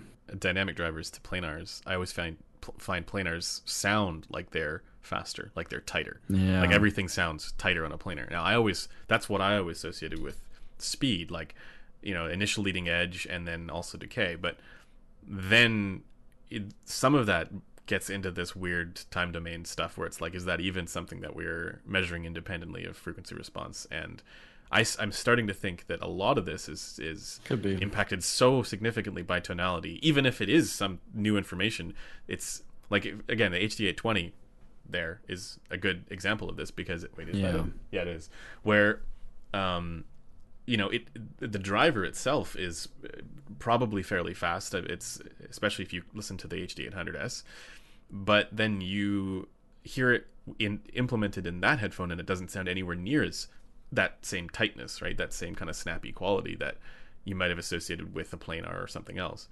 And the reason for that is because of the crazy bass shelf that intrudes up past 200 200 hertz. So Yeah. you know, it's like what none of it sounds particularly tight, but that's so much more related to its tonality than what the driver is actually physically doing. Um, so in, in any case, yeah, I'm also like at a bit of a loss. That's why I, I, I wanted to get your take because I used to have that sense of like speed is the control and that you know what distinguishes a planar in certain ways, and now it's like I don't really know what like how I would define that. I don't know. Details made up anyway, so. yeah, exactly. I really don't like the question about timbre. Like, it's kind of funny. I, I, I, but I don't know. Maybe it's just because electronic music, especially, Mm. which is what I listen to a lot of. There's no realistic nature Right. of how an instrument sounds and that, so it doesn't really matter there. So I think it depends. No on what you're EDM in the wild. I, guess. Yeah, no.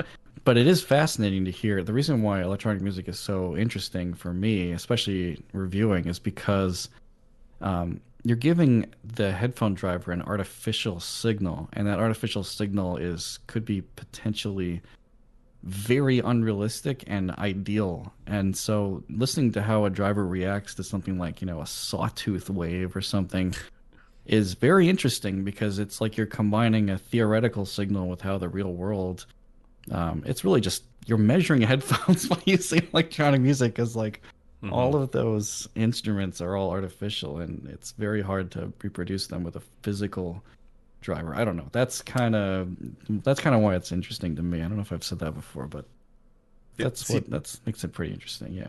To me the, the the timbre question is more obvious in like like I can definitely hear a, a in most cases a planar as distinct from a dynamic. Like in blind listening blind, blind testing I would be able to distinguish. Not also because they're ridiculously heavy in the case of some of the you know planars out there but but in Yeah, general right. I, I can I can probably tell the difference between you know a planar and a dynamic. I don't think that like there are other qualities that you would, might also be able to tell the difference, but I think there is a timbre difference there generally, especially some of the um, like if you compare it to like a an Eikon or something like that or an a- Aeolus, if you compare that to uh, you know HIFIMAN and Arya, there is a timbre difference there that I think is tangible.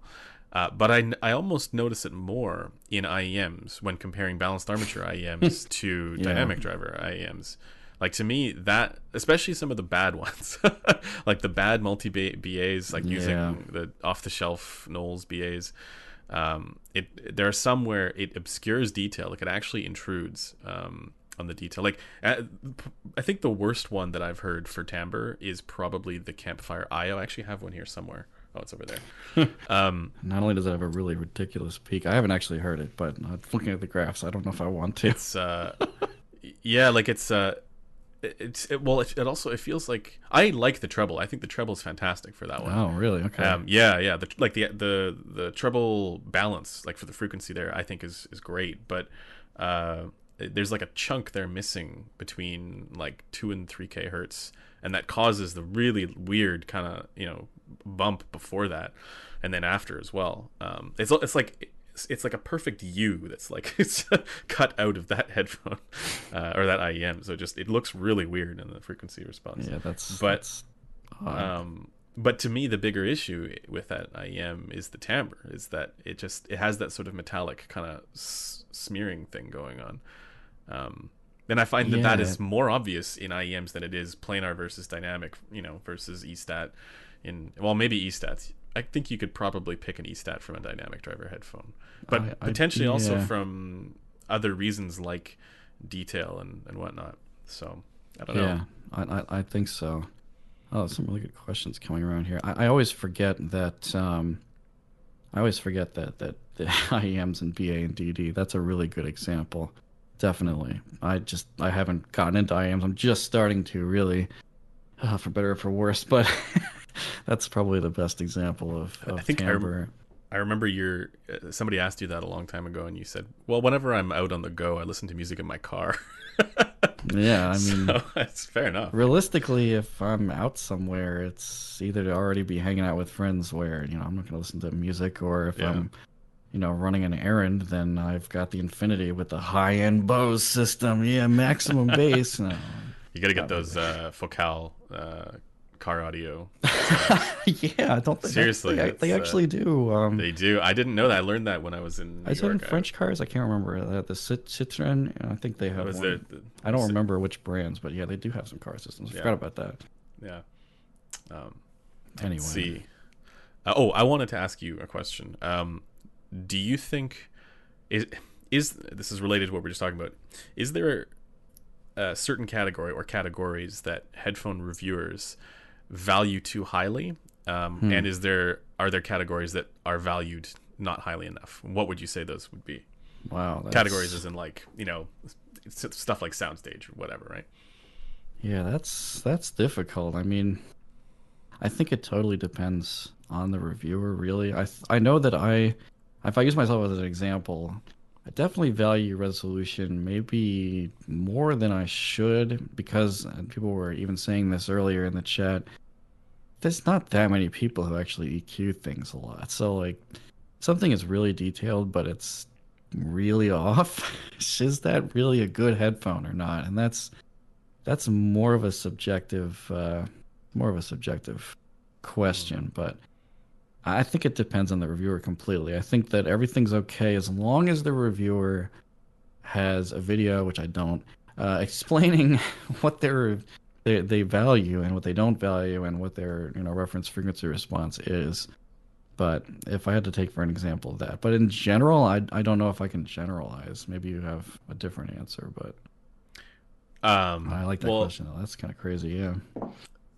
to me it, it is it, it comes down to i think you know the the question of whether or not somebody eqs because like so from a like as from a reviewer perspective um if there's a headphone again maybe something like the hd820 which it does not have a very good tonality um, without eq like it just if you just listen to it out of the box it has a really weird sound to it um you know i I have to kind of uh, like recognize that 90% of the people who listen to that headphone, maybe even higher, aren't going to EQ it. Even though, you know, maybe I find that I'm able to EQ it and actually get it to sound pretty good, 90% of the people out there who are watching the video aren't going to do that. So reviewing it based solely on whether or not it sounds good with EQ, I don't know if I could really do that. Um, I think even like Max says he doesn't. EQ He doesn't. stuff yeah, he doesn't. EQ at all. So I'm Yeah. definitely the most guilty in that one, being like, "Yeah, this sounds good, but you have to EQ it." But that's Yeah, okay, right? Everybody Yeah. does that. Yeah, it's that's that's not really. but that either. might be i mean i've been thinking about this in a, in a way where i think it might be a loophole to try and uh, you know uh, no, i don't know about a loophole but like um, f- find the value in something that would otherwise not be uh, worthwhile Yeah, you listen to it and you're like, "What is this crap?" And then you put it back. But really, possible for it to be decent. I think some people have that reaction to the LCD too. A lot of people do actually. i have that reaction to the hd 800 Oh my think- god! i just think no like yeah, I know. As someone who's owned that for a long time now, it's yeah, no. If I turn off the EQ, I'm like, oh god, let me turn that completely off. I don't want that. yeah, yeah exactly yeah So uh, i mean here's a part of that question Uh, somebody asks uh, metal would you recommend the k712 without Yeah. eq right that one is uh so it, I, again it, it depends uh the 712 is a really weird frequency response um i, I kind of like to refer to it as probably the best uh flavor headphone of the akg open back line of that um uh, you know it does have i remember it having better detail than like the 701 and the 702 but because the frequency response is so bizarre it's I don't know. It, it it but it totally depends because people listening to things like I don't know why, but something about the way the mids are tuned on those open back AKGs sounds really good with piano and classical. I don't know why, but it doesn't sound realistic, but it sounds I don't know how to describe it.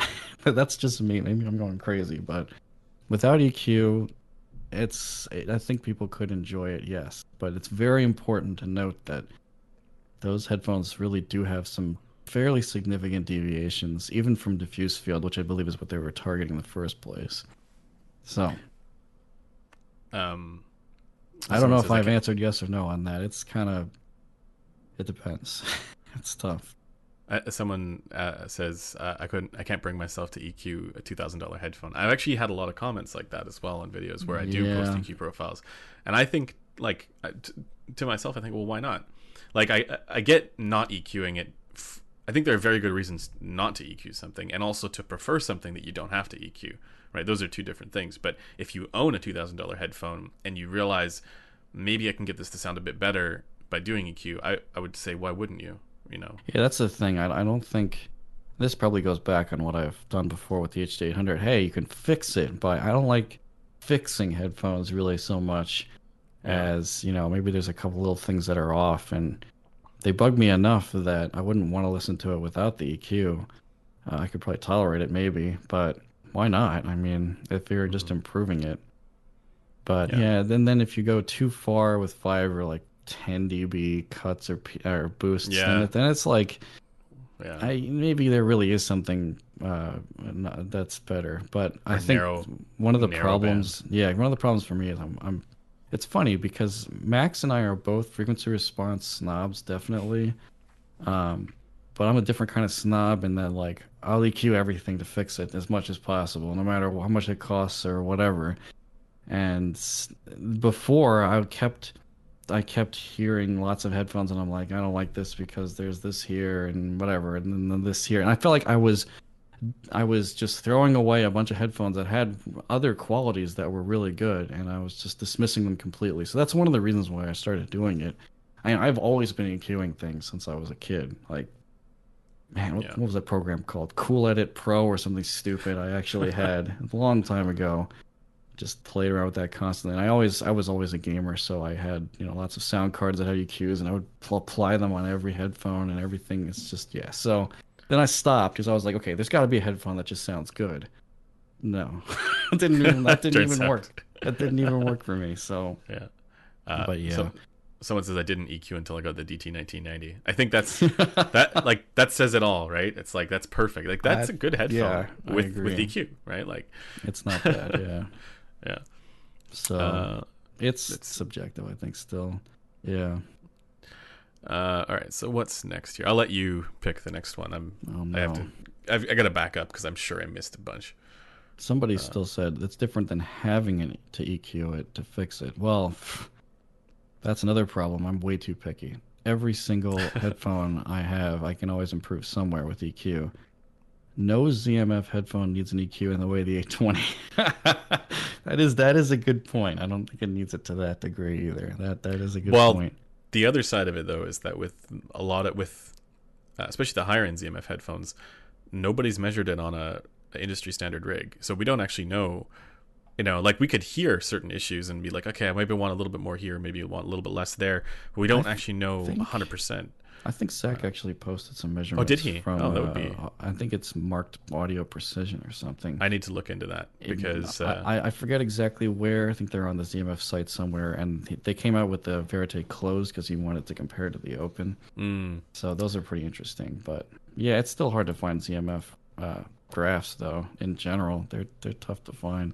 Yeah. So like I I- I almost feel like while it might not require the same amount of EQ as like an HD 800, uh, in fact, it probably doesn't require even close to that. It, I wouldn't. I certainly wouldn't. Uh, it. I also like. I don't really know where to. I uh, yeah. Like like I said before, like w- with my Verite, I've I've owned it now for almost like a year. I can't remember when I bought it, but I've owned it for a long time, and I, my EQ profile always changes for it because I don't have the reference point. Um, although maybe now I will. But in general, I do EQ uh, like three to five k hertz up. So you do by- generally EQ the Verite when you're listening to it. Okay. Yeah, I, I have it, and but a lot of that is it's just from just by ear, right? Because I can't trust my measurement rig on that. Like I, I boost three to five k Yeah. hertz by a bit. Um, it's it's actually it's one of the most fascinating uh, tonalities with the way that it has the cut because the cut it's short but it's also extreme. It's not a gradual like you know Yeah. kind of you know uh, curve there. It's it's more like okay, this specific thing is removed, and it reminds me a little bit of like what happens with a comb filter. Um, but then when you're trying to EQ, you can't you can't use those super narrow peaks to bring it back because then you introduce a whole bunch more um, issues that like you hear splash and shimmer for cymbals that you just didn't want. Right. So, and then I think there's also, I actually add a little bit of air uh, for it as well above. It 10K. seems. I was gonna say that's that the way I perceive that headphone, which is you know, given my preferences, makes sense.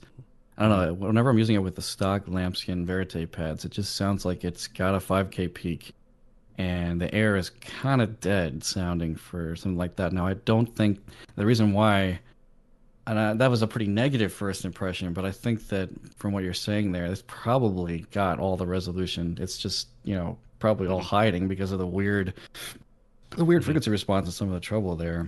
So, So that's my my hope with the uh, suede verite suede pads. yeah. Oh, did, did you Um, buy those because I said they were pretty good? Because they definitely. Well, you were talking about the be- verite closed, and then No, know no. Android. Uh, No, I was also talking about. Oh, were you? Okay. Actually, uh, one of the guys on uh, on Head-Fi, I went to a local Bloom meet. He the reason the pads he used was suede verite pads as well, perf Mm. suede verite pads, and I tried those and I was like, whoa, this is way better. Whoever used the lambskin pads, but supposedly Zach told him that it rolls off the bass too much or something. I don't know. I wasn't hearing that, but yeah. With- so I, I agree anyway. with the uh, verite. Oh man, there's too many pads. With the regular verite perforated pads, what I like about them is that it, a lot more of the technicalities come through. Like you, when I was comparing actually the verite with the Utopia, um, I I felt it was closer when I was using the regular verite pads as far as like detail and all that stuff. Um, but uh, yeah, so uh, he did actually send me like a while ago these uh, suede universe pads, which it the tonality overall with the suede universe pads was uh, I found quite a bit more, at least for my preference, quite a bit more agreeable in the treble. But then at the same time, it lost a little bit of the technicality. Uh, you know, comparing it with the Utopia compared to the the regular Verite pads, and I think that the reason for that. Wait, this is this is the wrong pad. What am I doing? These are the right pads. Different suede pads.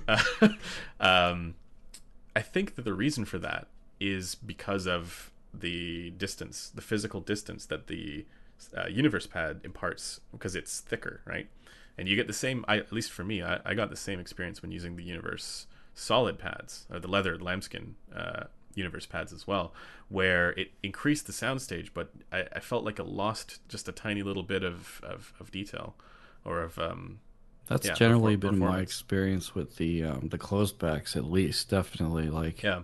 some reason, even on, on the Atticus, every time I would go back to anything using Lamb, it was just created a bunch of glare and peaks, and not just didn't sound that great.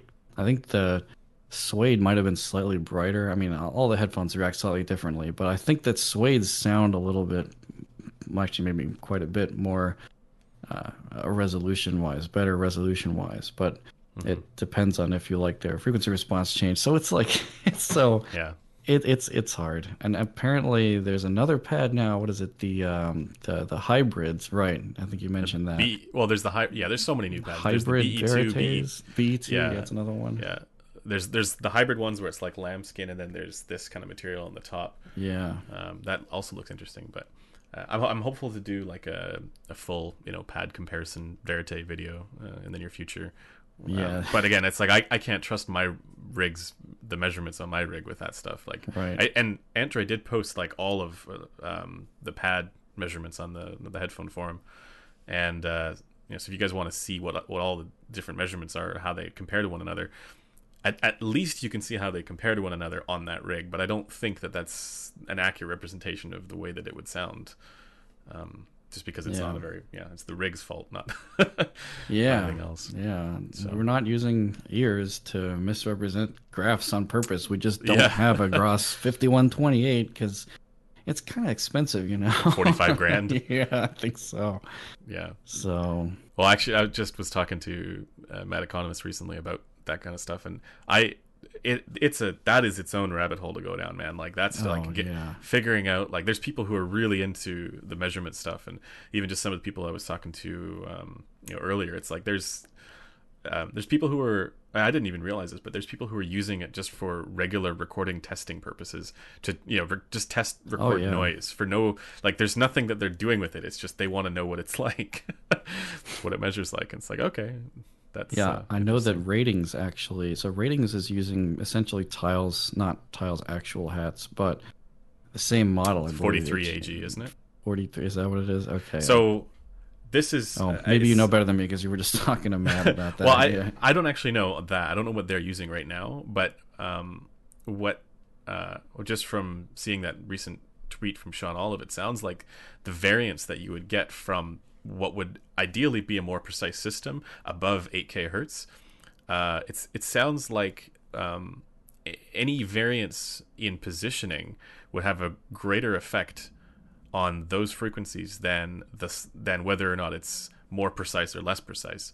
So i i in some ways, getting this the thing that is more more accurate above 8k hertz doesn't matter as much because we're always putting if we're measuring different headphones, we're always going to be positioning them slightly different, uh, anyways. So um, it it's it's something where I feel like there, there's no real conclusion or consensus yet as to what the best system is, other than, of course, the 5128, which which is the newest. Is the- um, yeah. Let's just throw away the standards and you know start Yeah. over kind of system. Jude made a good.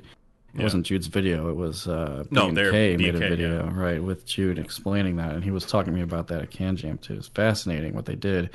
The level to which they went to try to emulate the ear even further uh, was pretty crazy. But generally, the funny thing is that you know if you think the ears is bad, um, it is, and it is, there is no one hat that has Mm-hmm. zero headphone related transfer function. It would seem like one Mm-hmm. headphone to the next still see may or may not match your your uh, your preference. And actually, that's a big reason why. And I was going to mention this in the EQ section earlier. Um, I am such a proponent of using your music to generate essentially your EQ profile. Don't you can use a graph as a guide, sort of like a rough guide of how much to boost where and how to cut, but there's so much understanding that most people don't have, not even me 100% cuz you know, I can't know what every rig is measures like with which headphone. There's still variation there where the peaks may show up in the graph and you may not hear them that way. So, it's much better to use a combination of, you know, sweeping a sine wave, um, uh, and like a sine wave generator, and hearing where you hear the peaks and dips. Now, don't EQ it so that yeah, that's another complicated part. Don't EQ it so that all your sine wave on your head sounds the same volume. That's apparently also wrong. yeah, Um, but if you hear relative peaks that show up very prominently or relative dips that show up very obviously, uh, those may be some areas to target uh, in the EQ. But use your ears. I, Oratory likes to generate uh, his profiles. I think he need, I, contrary to popular belief, and I asked him about this. He doesn't just measure it and then create the EQ based on the measurement. Apparently, he does listen, and that's why he has. Sometimes he goes through a couple of revisions. Um, but anyway, I, I just I I you try to use not that many filters in general, and I use my music as a guide so that it just sounds good to me. It's not perfect at all. It's not as precise as oratory and his EQs, but everyone has a slightly different preference. So that's my approach there. I liked. Um, I'm sure you've read it, but uh, I think it was Bob Katz' article about how you know if you want to get a uh, like recognizing that everything is mastered slightly differently or has different microphones or whatever in the music that you have, um, you know, find ten recordings that are good that you know are good, and then EQ using those ten recordings or like. Uh, well, he was using it to determine whether or not a headphone is going to sound good for those 10 recordings, then it's probably going to be a decent headphone. Um, but having that same set of recordings, and then, you know, if you hear something there, there's a, a peak there in multiple different recordings, because like there's always a chance that the recording itself could just be the issue. Um, like I've I have some tracks where it's like the recording is like something might sound great on you know the S- Sundara, uh, but then there are definitely recordings where it sounds not particularly good, but that's the fault of the recording, not the headphones. So Yeah, or you just own headphones that make bad recordings sound good, and other th- then ones that make good recordings sound really good. That's Yeah. kind of, I think, how a headphone collection should take shape, at least at the beginning too, because there's going to be a lot of.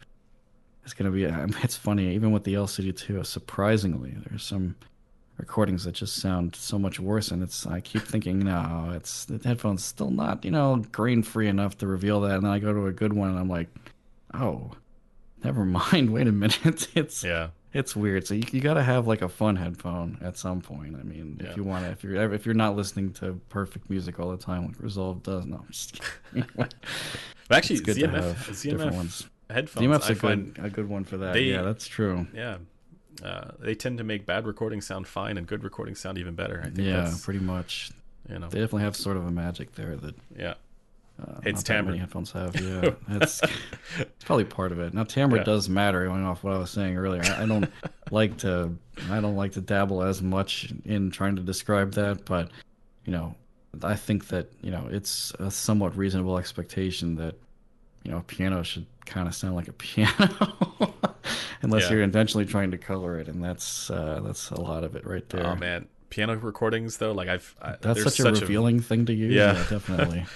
yeah. Uh, and then the see. recordings, yeah. Oh my god.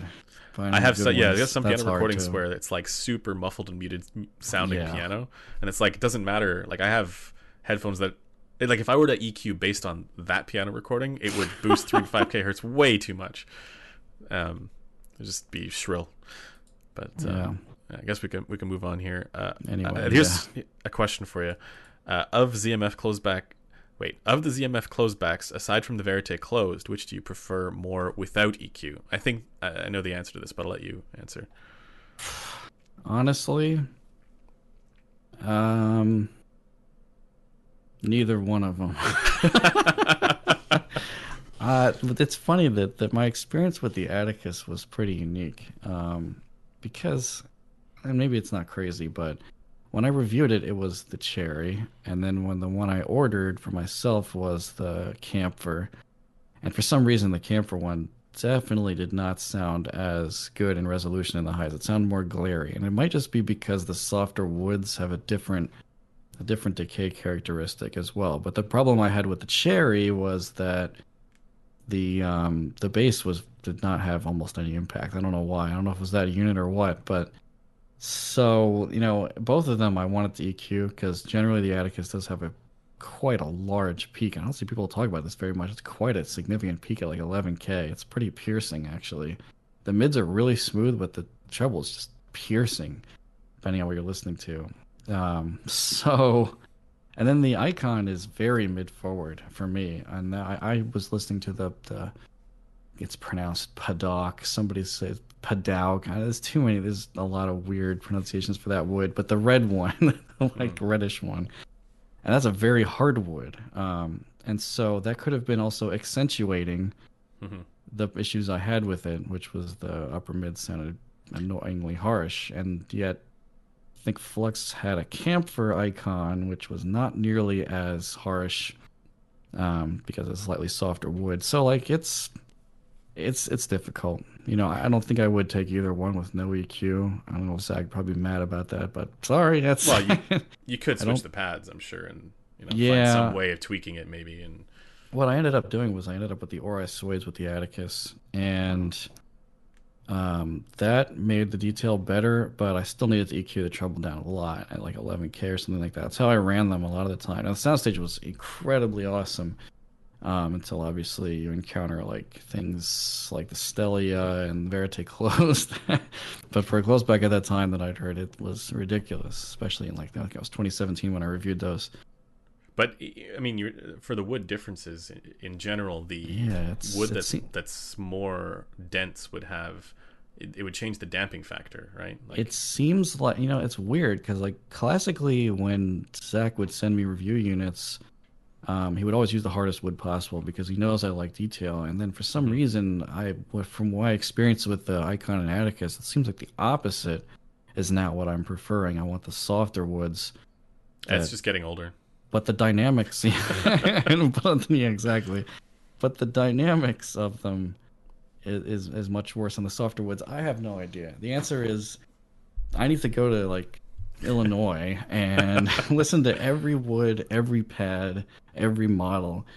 It's very hard for him to give me all of that stuff so On Anyway. Glenn OTLs. i'm not sure. Yeah right. On on every amp. Yeah it's just so many combinations. It's Yeah. Yeah. So, I, I but the short answer is, yeah, I don't think I would take an Eikon or an Atticus without EQ. What I actually switched to using at the office was the Mobius. Hilariously enough, um, I was using the 371, which I'm wearing now. This is another inspiration for another video from No Theme Reviews. Yeah, here it comes. no, he already did one on the Mobius. Oh, right. That I Okay. saw. Yeah, and he's like, Yeah. "This is the best." And then you start the video, and it's like, "It's the best at being the worst headphone. it, was, it was great. He, I actually he actually clickbaited me on that one. That worked. That's pretty funny. but anyway, no, that's um, that's what I would ended up using. See, for me, uh, the answer to that question would be the Eikon with the. Uh, well, I, Eikon definitely seems like it would be yeah the most more, accurate, maybe. Yeah. Yeah. Atticus is kind of weird. Yeah. Uh, but you know, not having spent anywhere near enough time to actually give a proper assessment of that, um, I only heard the Eikon once, so it sounded fine to me. Um, let's see. We should probably do just like a few more here because it's coming up on like yeah, yeah two hours two almost. Hours. uh, I'll let you pick. Yeah, the next. Uh... That's not. It's not too bad. Um, let's see. Aeon Flow versus LCD GX. That's a weird question. You mean the Open versus the LCD GX? Yeah, the, you know, I, again, I only heard the Aeon Flow 2 Open once, and it sounded like it had a lot of trouble. I don't know why. It does um, have a lot of um, trouble. Well, the closed uh, does as well.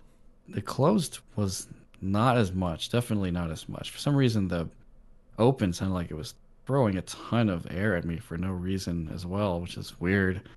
I don't know. Oh, sorry, you're talking Aeon 2? Aeon 2 Open. Oh, yeah. yeah. yeah. Yeah, that one's bizarre. So the GX, I think, I, I don't know about SoundStation Dynamics. I haven't reviewed that. Generally speaking, the DCA stuff, as it's known now, is not very dynamic, but that doesn't seem to bother uh, their users. Um, the resolution wise on the Aeon 2 closed is really, really good. Um, the Elegia that I had, that Resolve and I will always battle over this probably at this point. The Elegia I had was just not that impressive for 8.99 but we've already had this discussion where closebacks are disappointing anyway so I want to like have you that. here and I can just like put this on with my EQ profile and then see I need to listen to your unit probably on yeah, amp yeah. or whatever it is because it's yeah. I don't know. Anyway, um, people have asked me this a bunch of times. LCD one versus Sundara.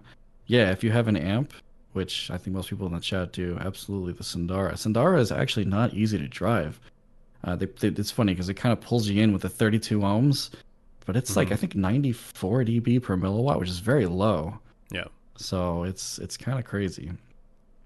So you definitely need that. And then, but the the flip side of that is LCD one is very very efficient, but the problem is it's such a low impedance that to, depending on what you plug it into, it could be a problem to drive it still because the damping factor is going to reduce the um, is going to reduce the volume a lot on it because it's like 16 ohms, I think.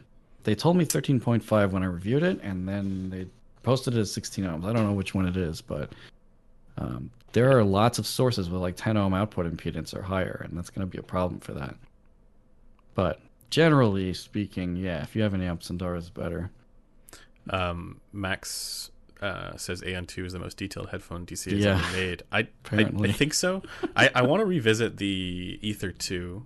Um, with uh, the, the different pads because like I think I don't know like oh he's got multiple pads for that yeah too. I he's got multiple that. pads for for those and he's got he had those even before he did the Aeon 2 okay. Um, right. and now the other pads for the Aeon 2 because I think those other pads would be more way more to my preference right for for the like upper mid range kind of dip there that it has.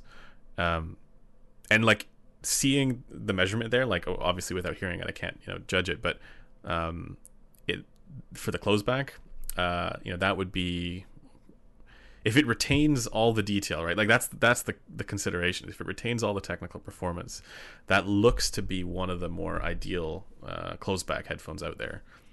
Um, hmm. I think. Yeah, yeah, I agree. Ooh. Uh, oh, this is funny. LCD one should work since I have a micro BL. Now I'm not sure that it's gonna be able to drive it. yeah, that has like that what, thing has four watts, incredible amount of power. Five, four watts, I'm pretty sure. It's yeah. I think that's the only amp I ever actually reviewed, and iFi sent me a review unit, and then I sent it back to them as usual. But oh my god, that thing has incredible amount of power. It's so funny, and it's only yeah. single-ended too, and it's just ridiculous. You can drive an LCD4 on that thing. It's yeah. really ridiculous. Yeah.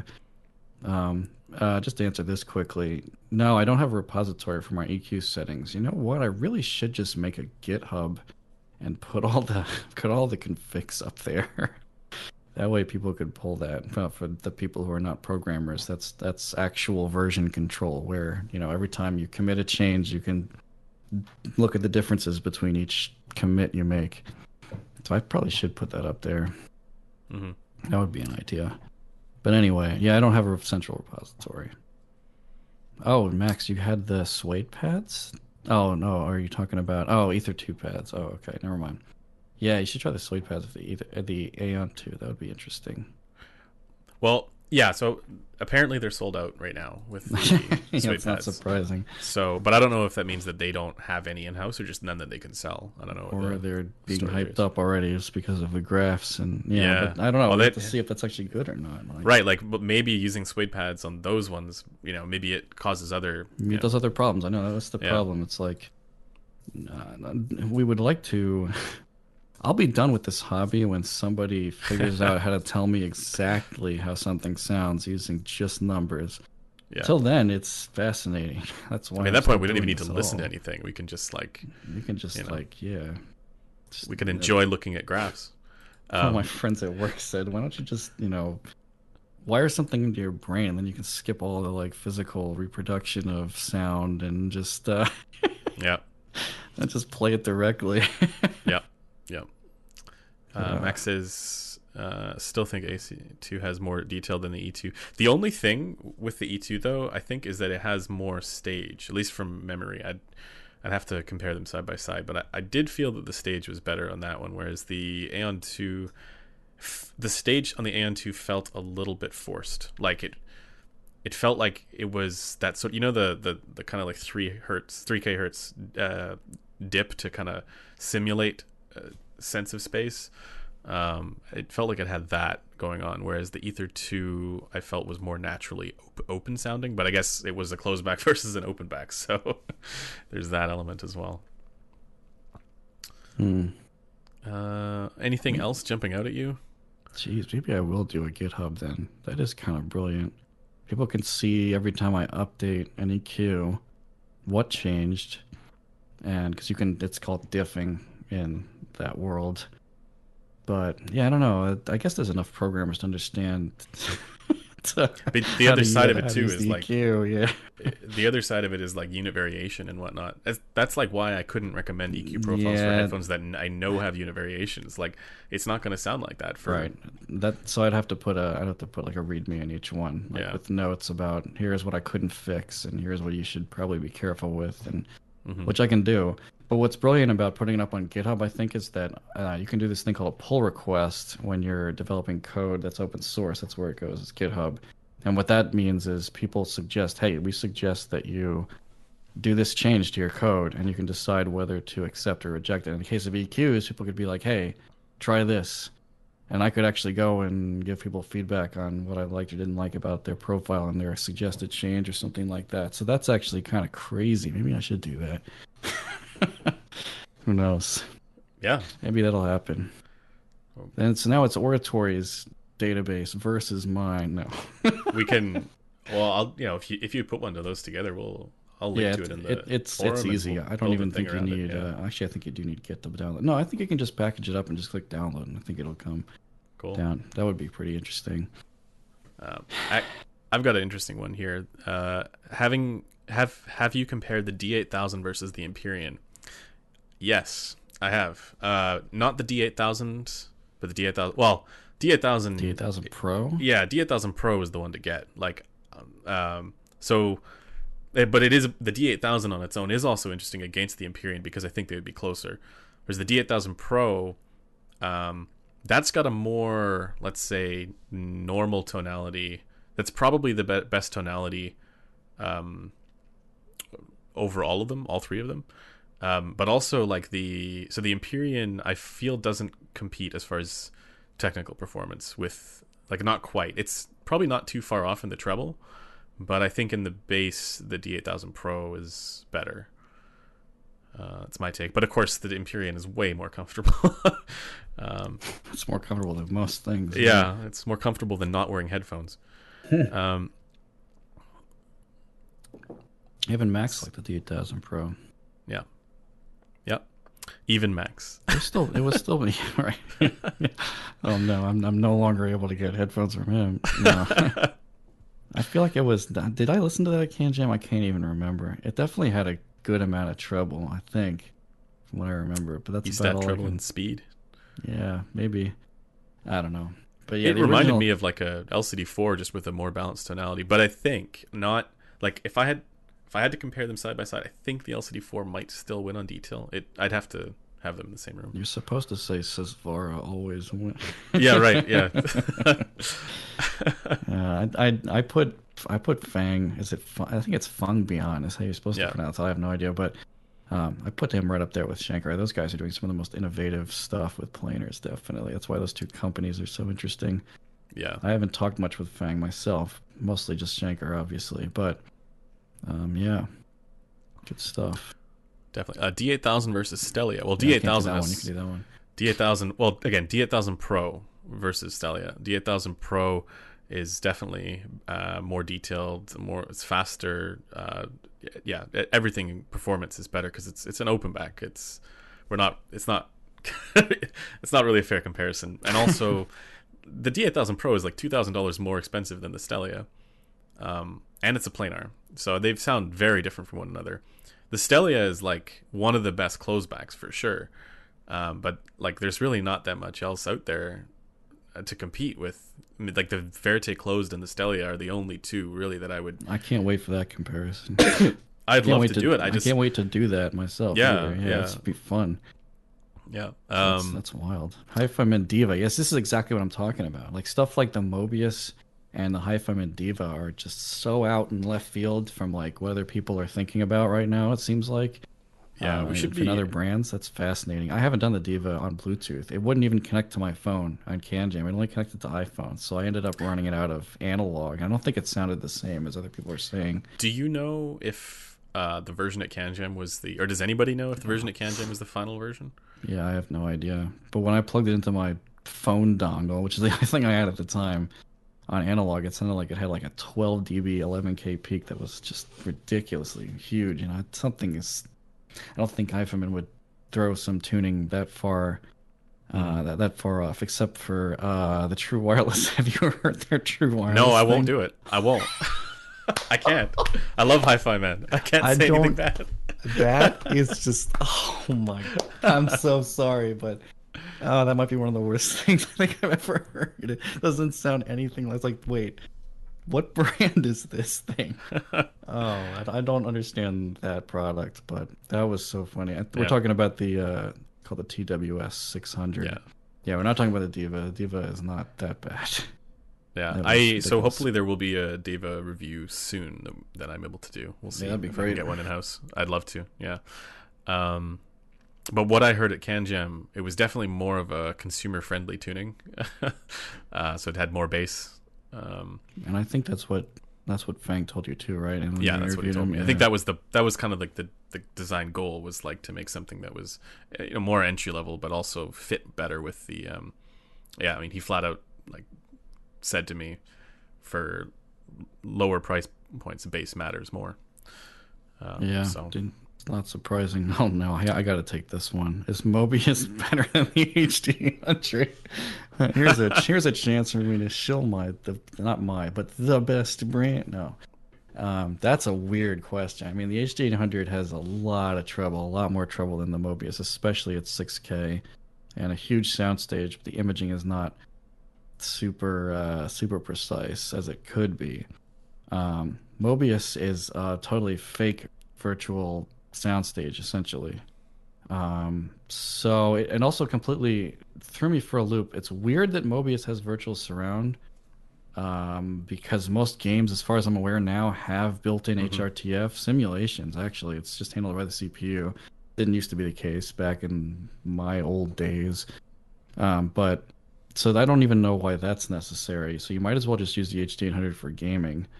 Um, it's really good for that, I think, um, because it's you know it'll be good for virtual surround stuff, having a really good soundstage. But the Mobius, and most of the time when I'm using the Mobius, it's for like Bluetooth LDAC, pretty much, because it's just the best sounding closed back Bluetooth headphone that I know of. uh, full size closed back. Yeah. Um, What, so what about the Panda?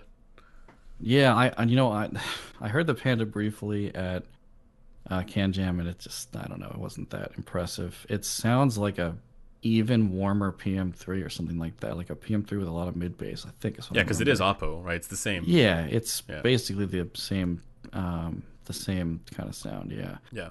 but for video games, I think that the H800 is great, but the Mobius is actually quite good for movies. I think, um, because it doesn't sound super thin.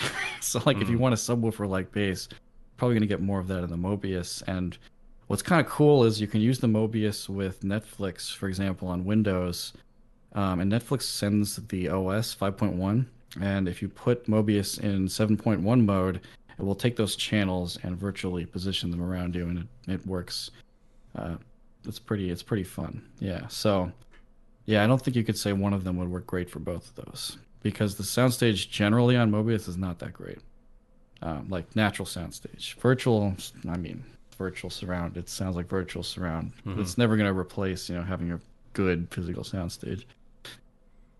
Yeah, Yeah. Panda is grossly warm. I think that's kind of what I what I got from it too. It's I love that description. it could be grossly warm and really good detail. But I didn't hear any amazing detail either out of it.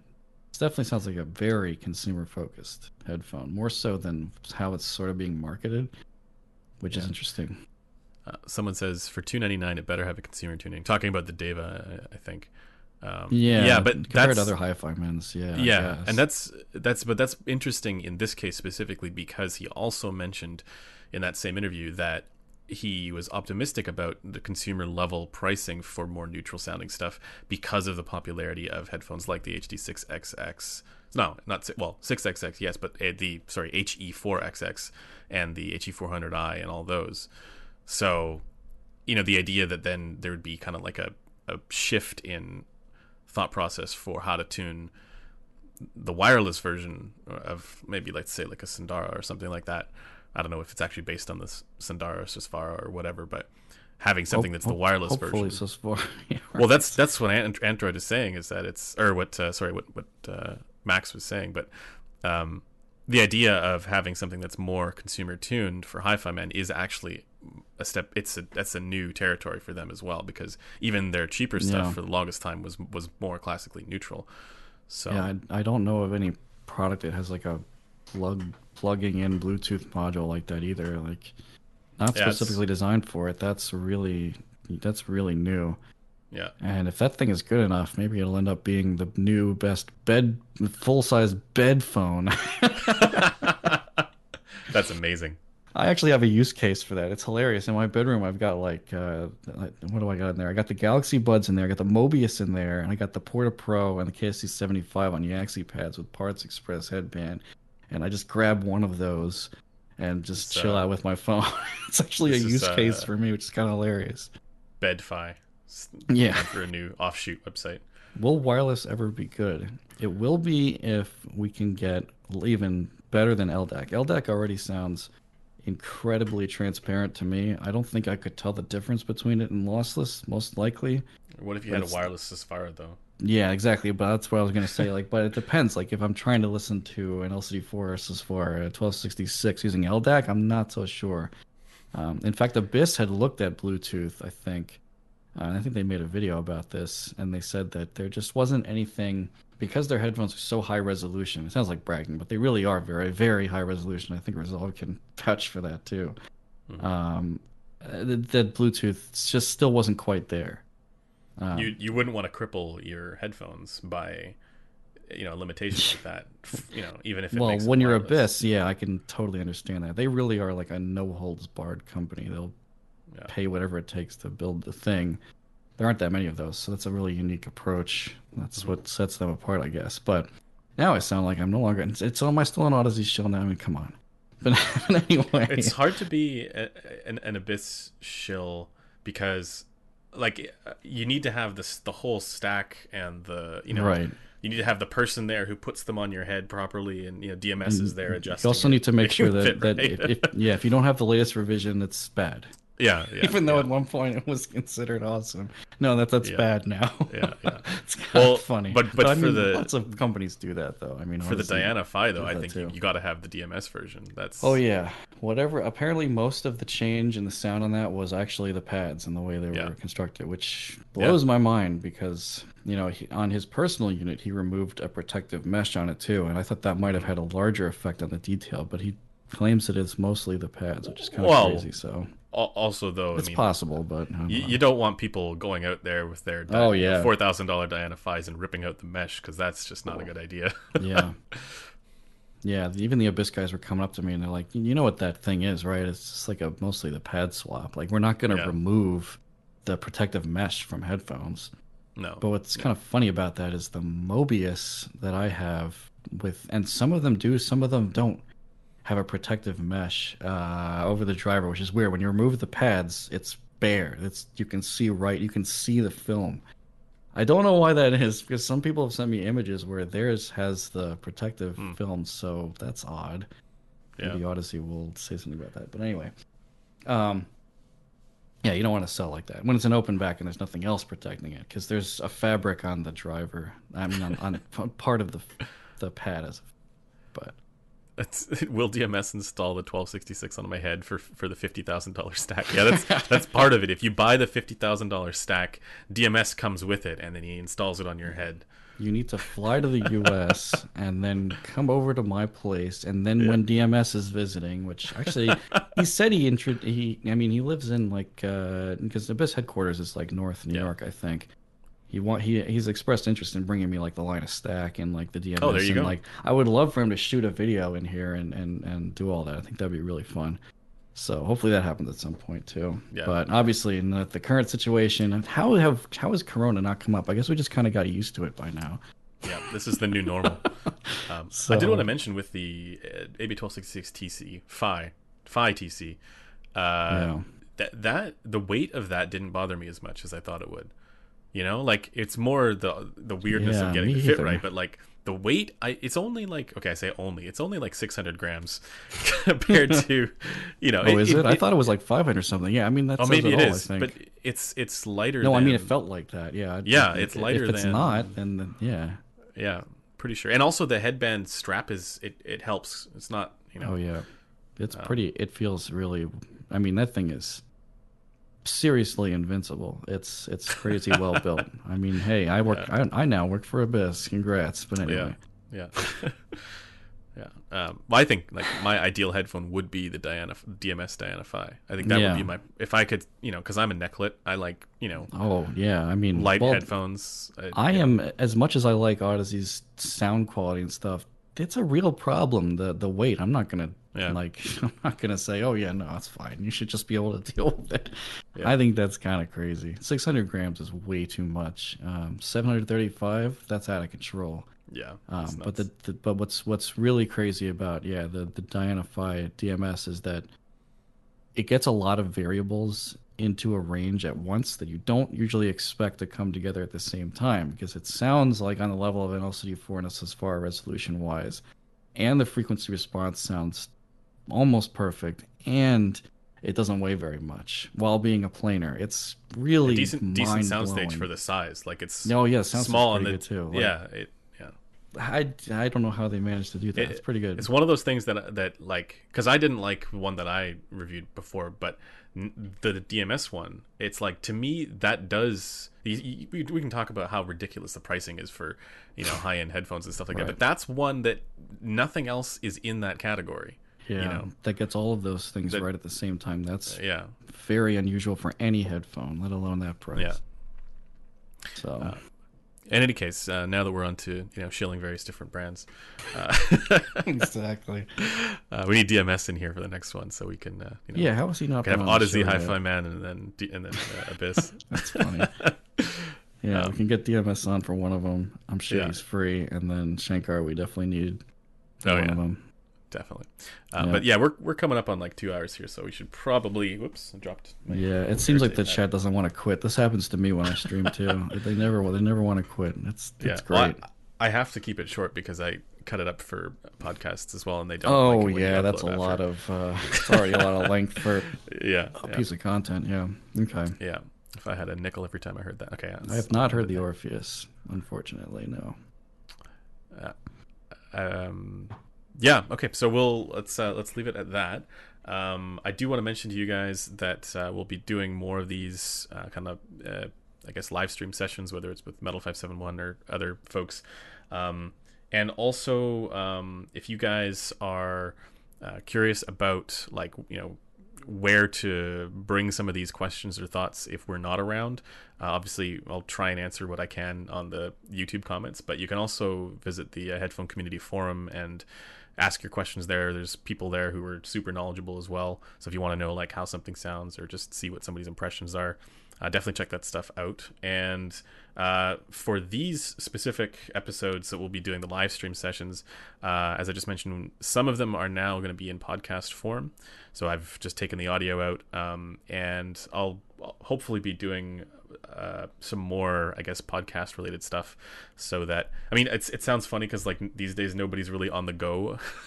but if you want to, if you want to listen to podcast, uh, you know, maybe you're you know in the kitchen doing dishes or something like that, and you want to listen to a podcast, uh, we now have that available on currently Spotify and I think Apple Music, iTunes.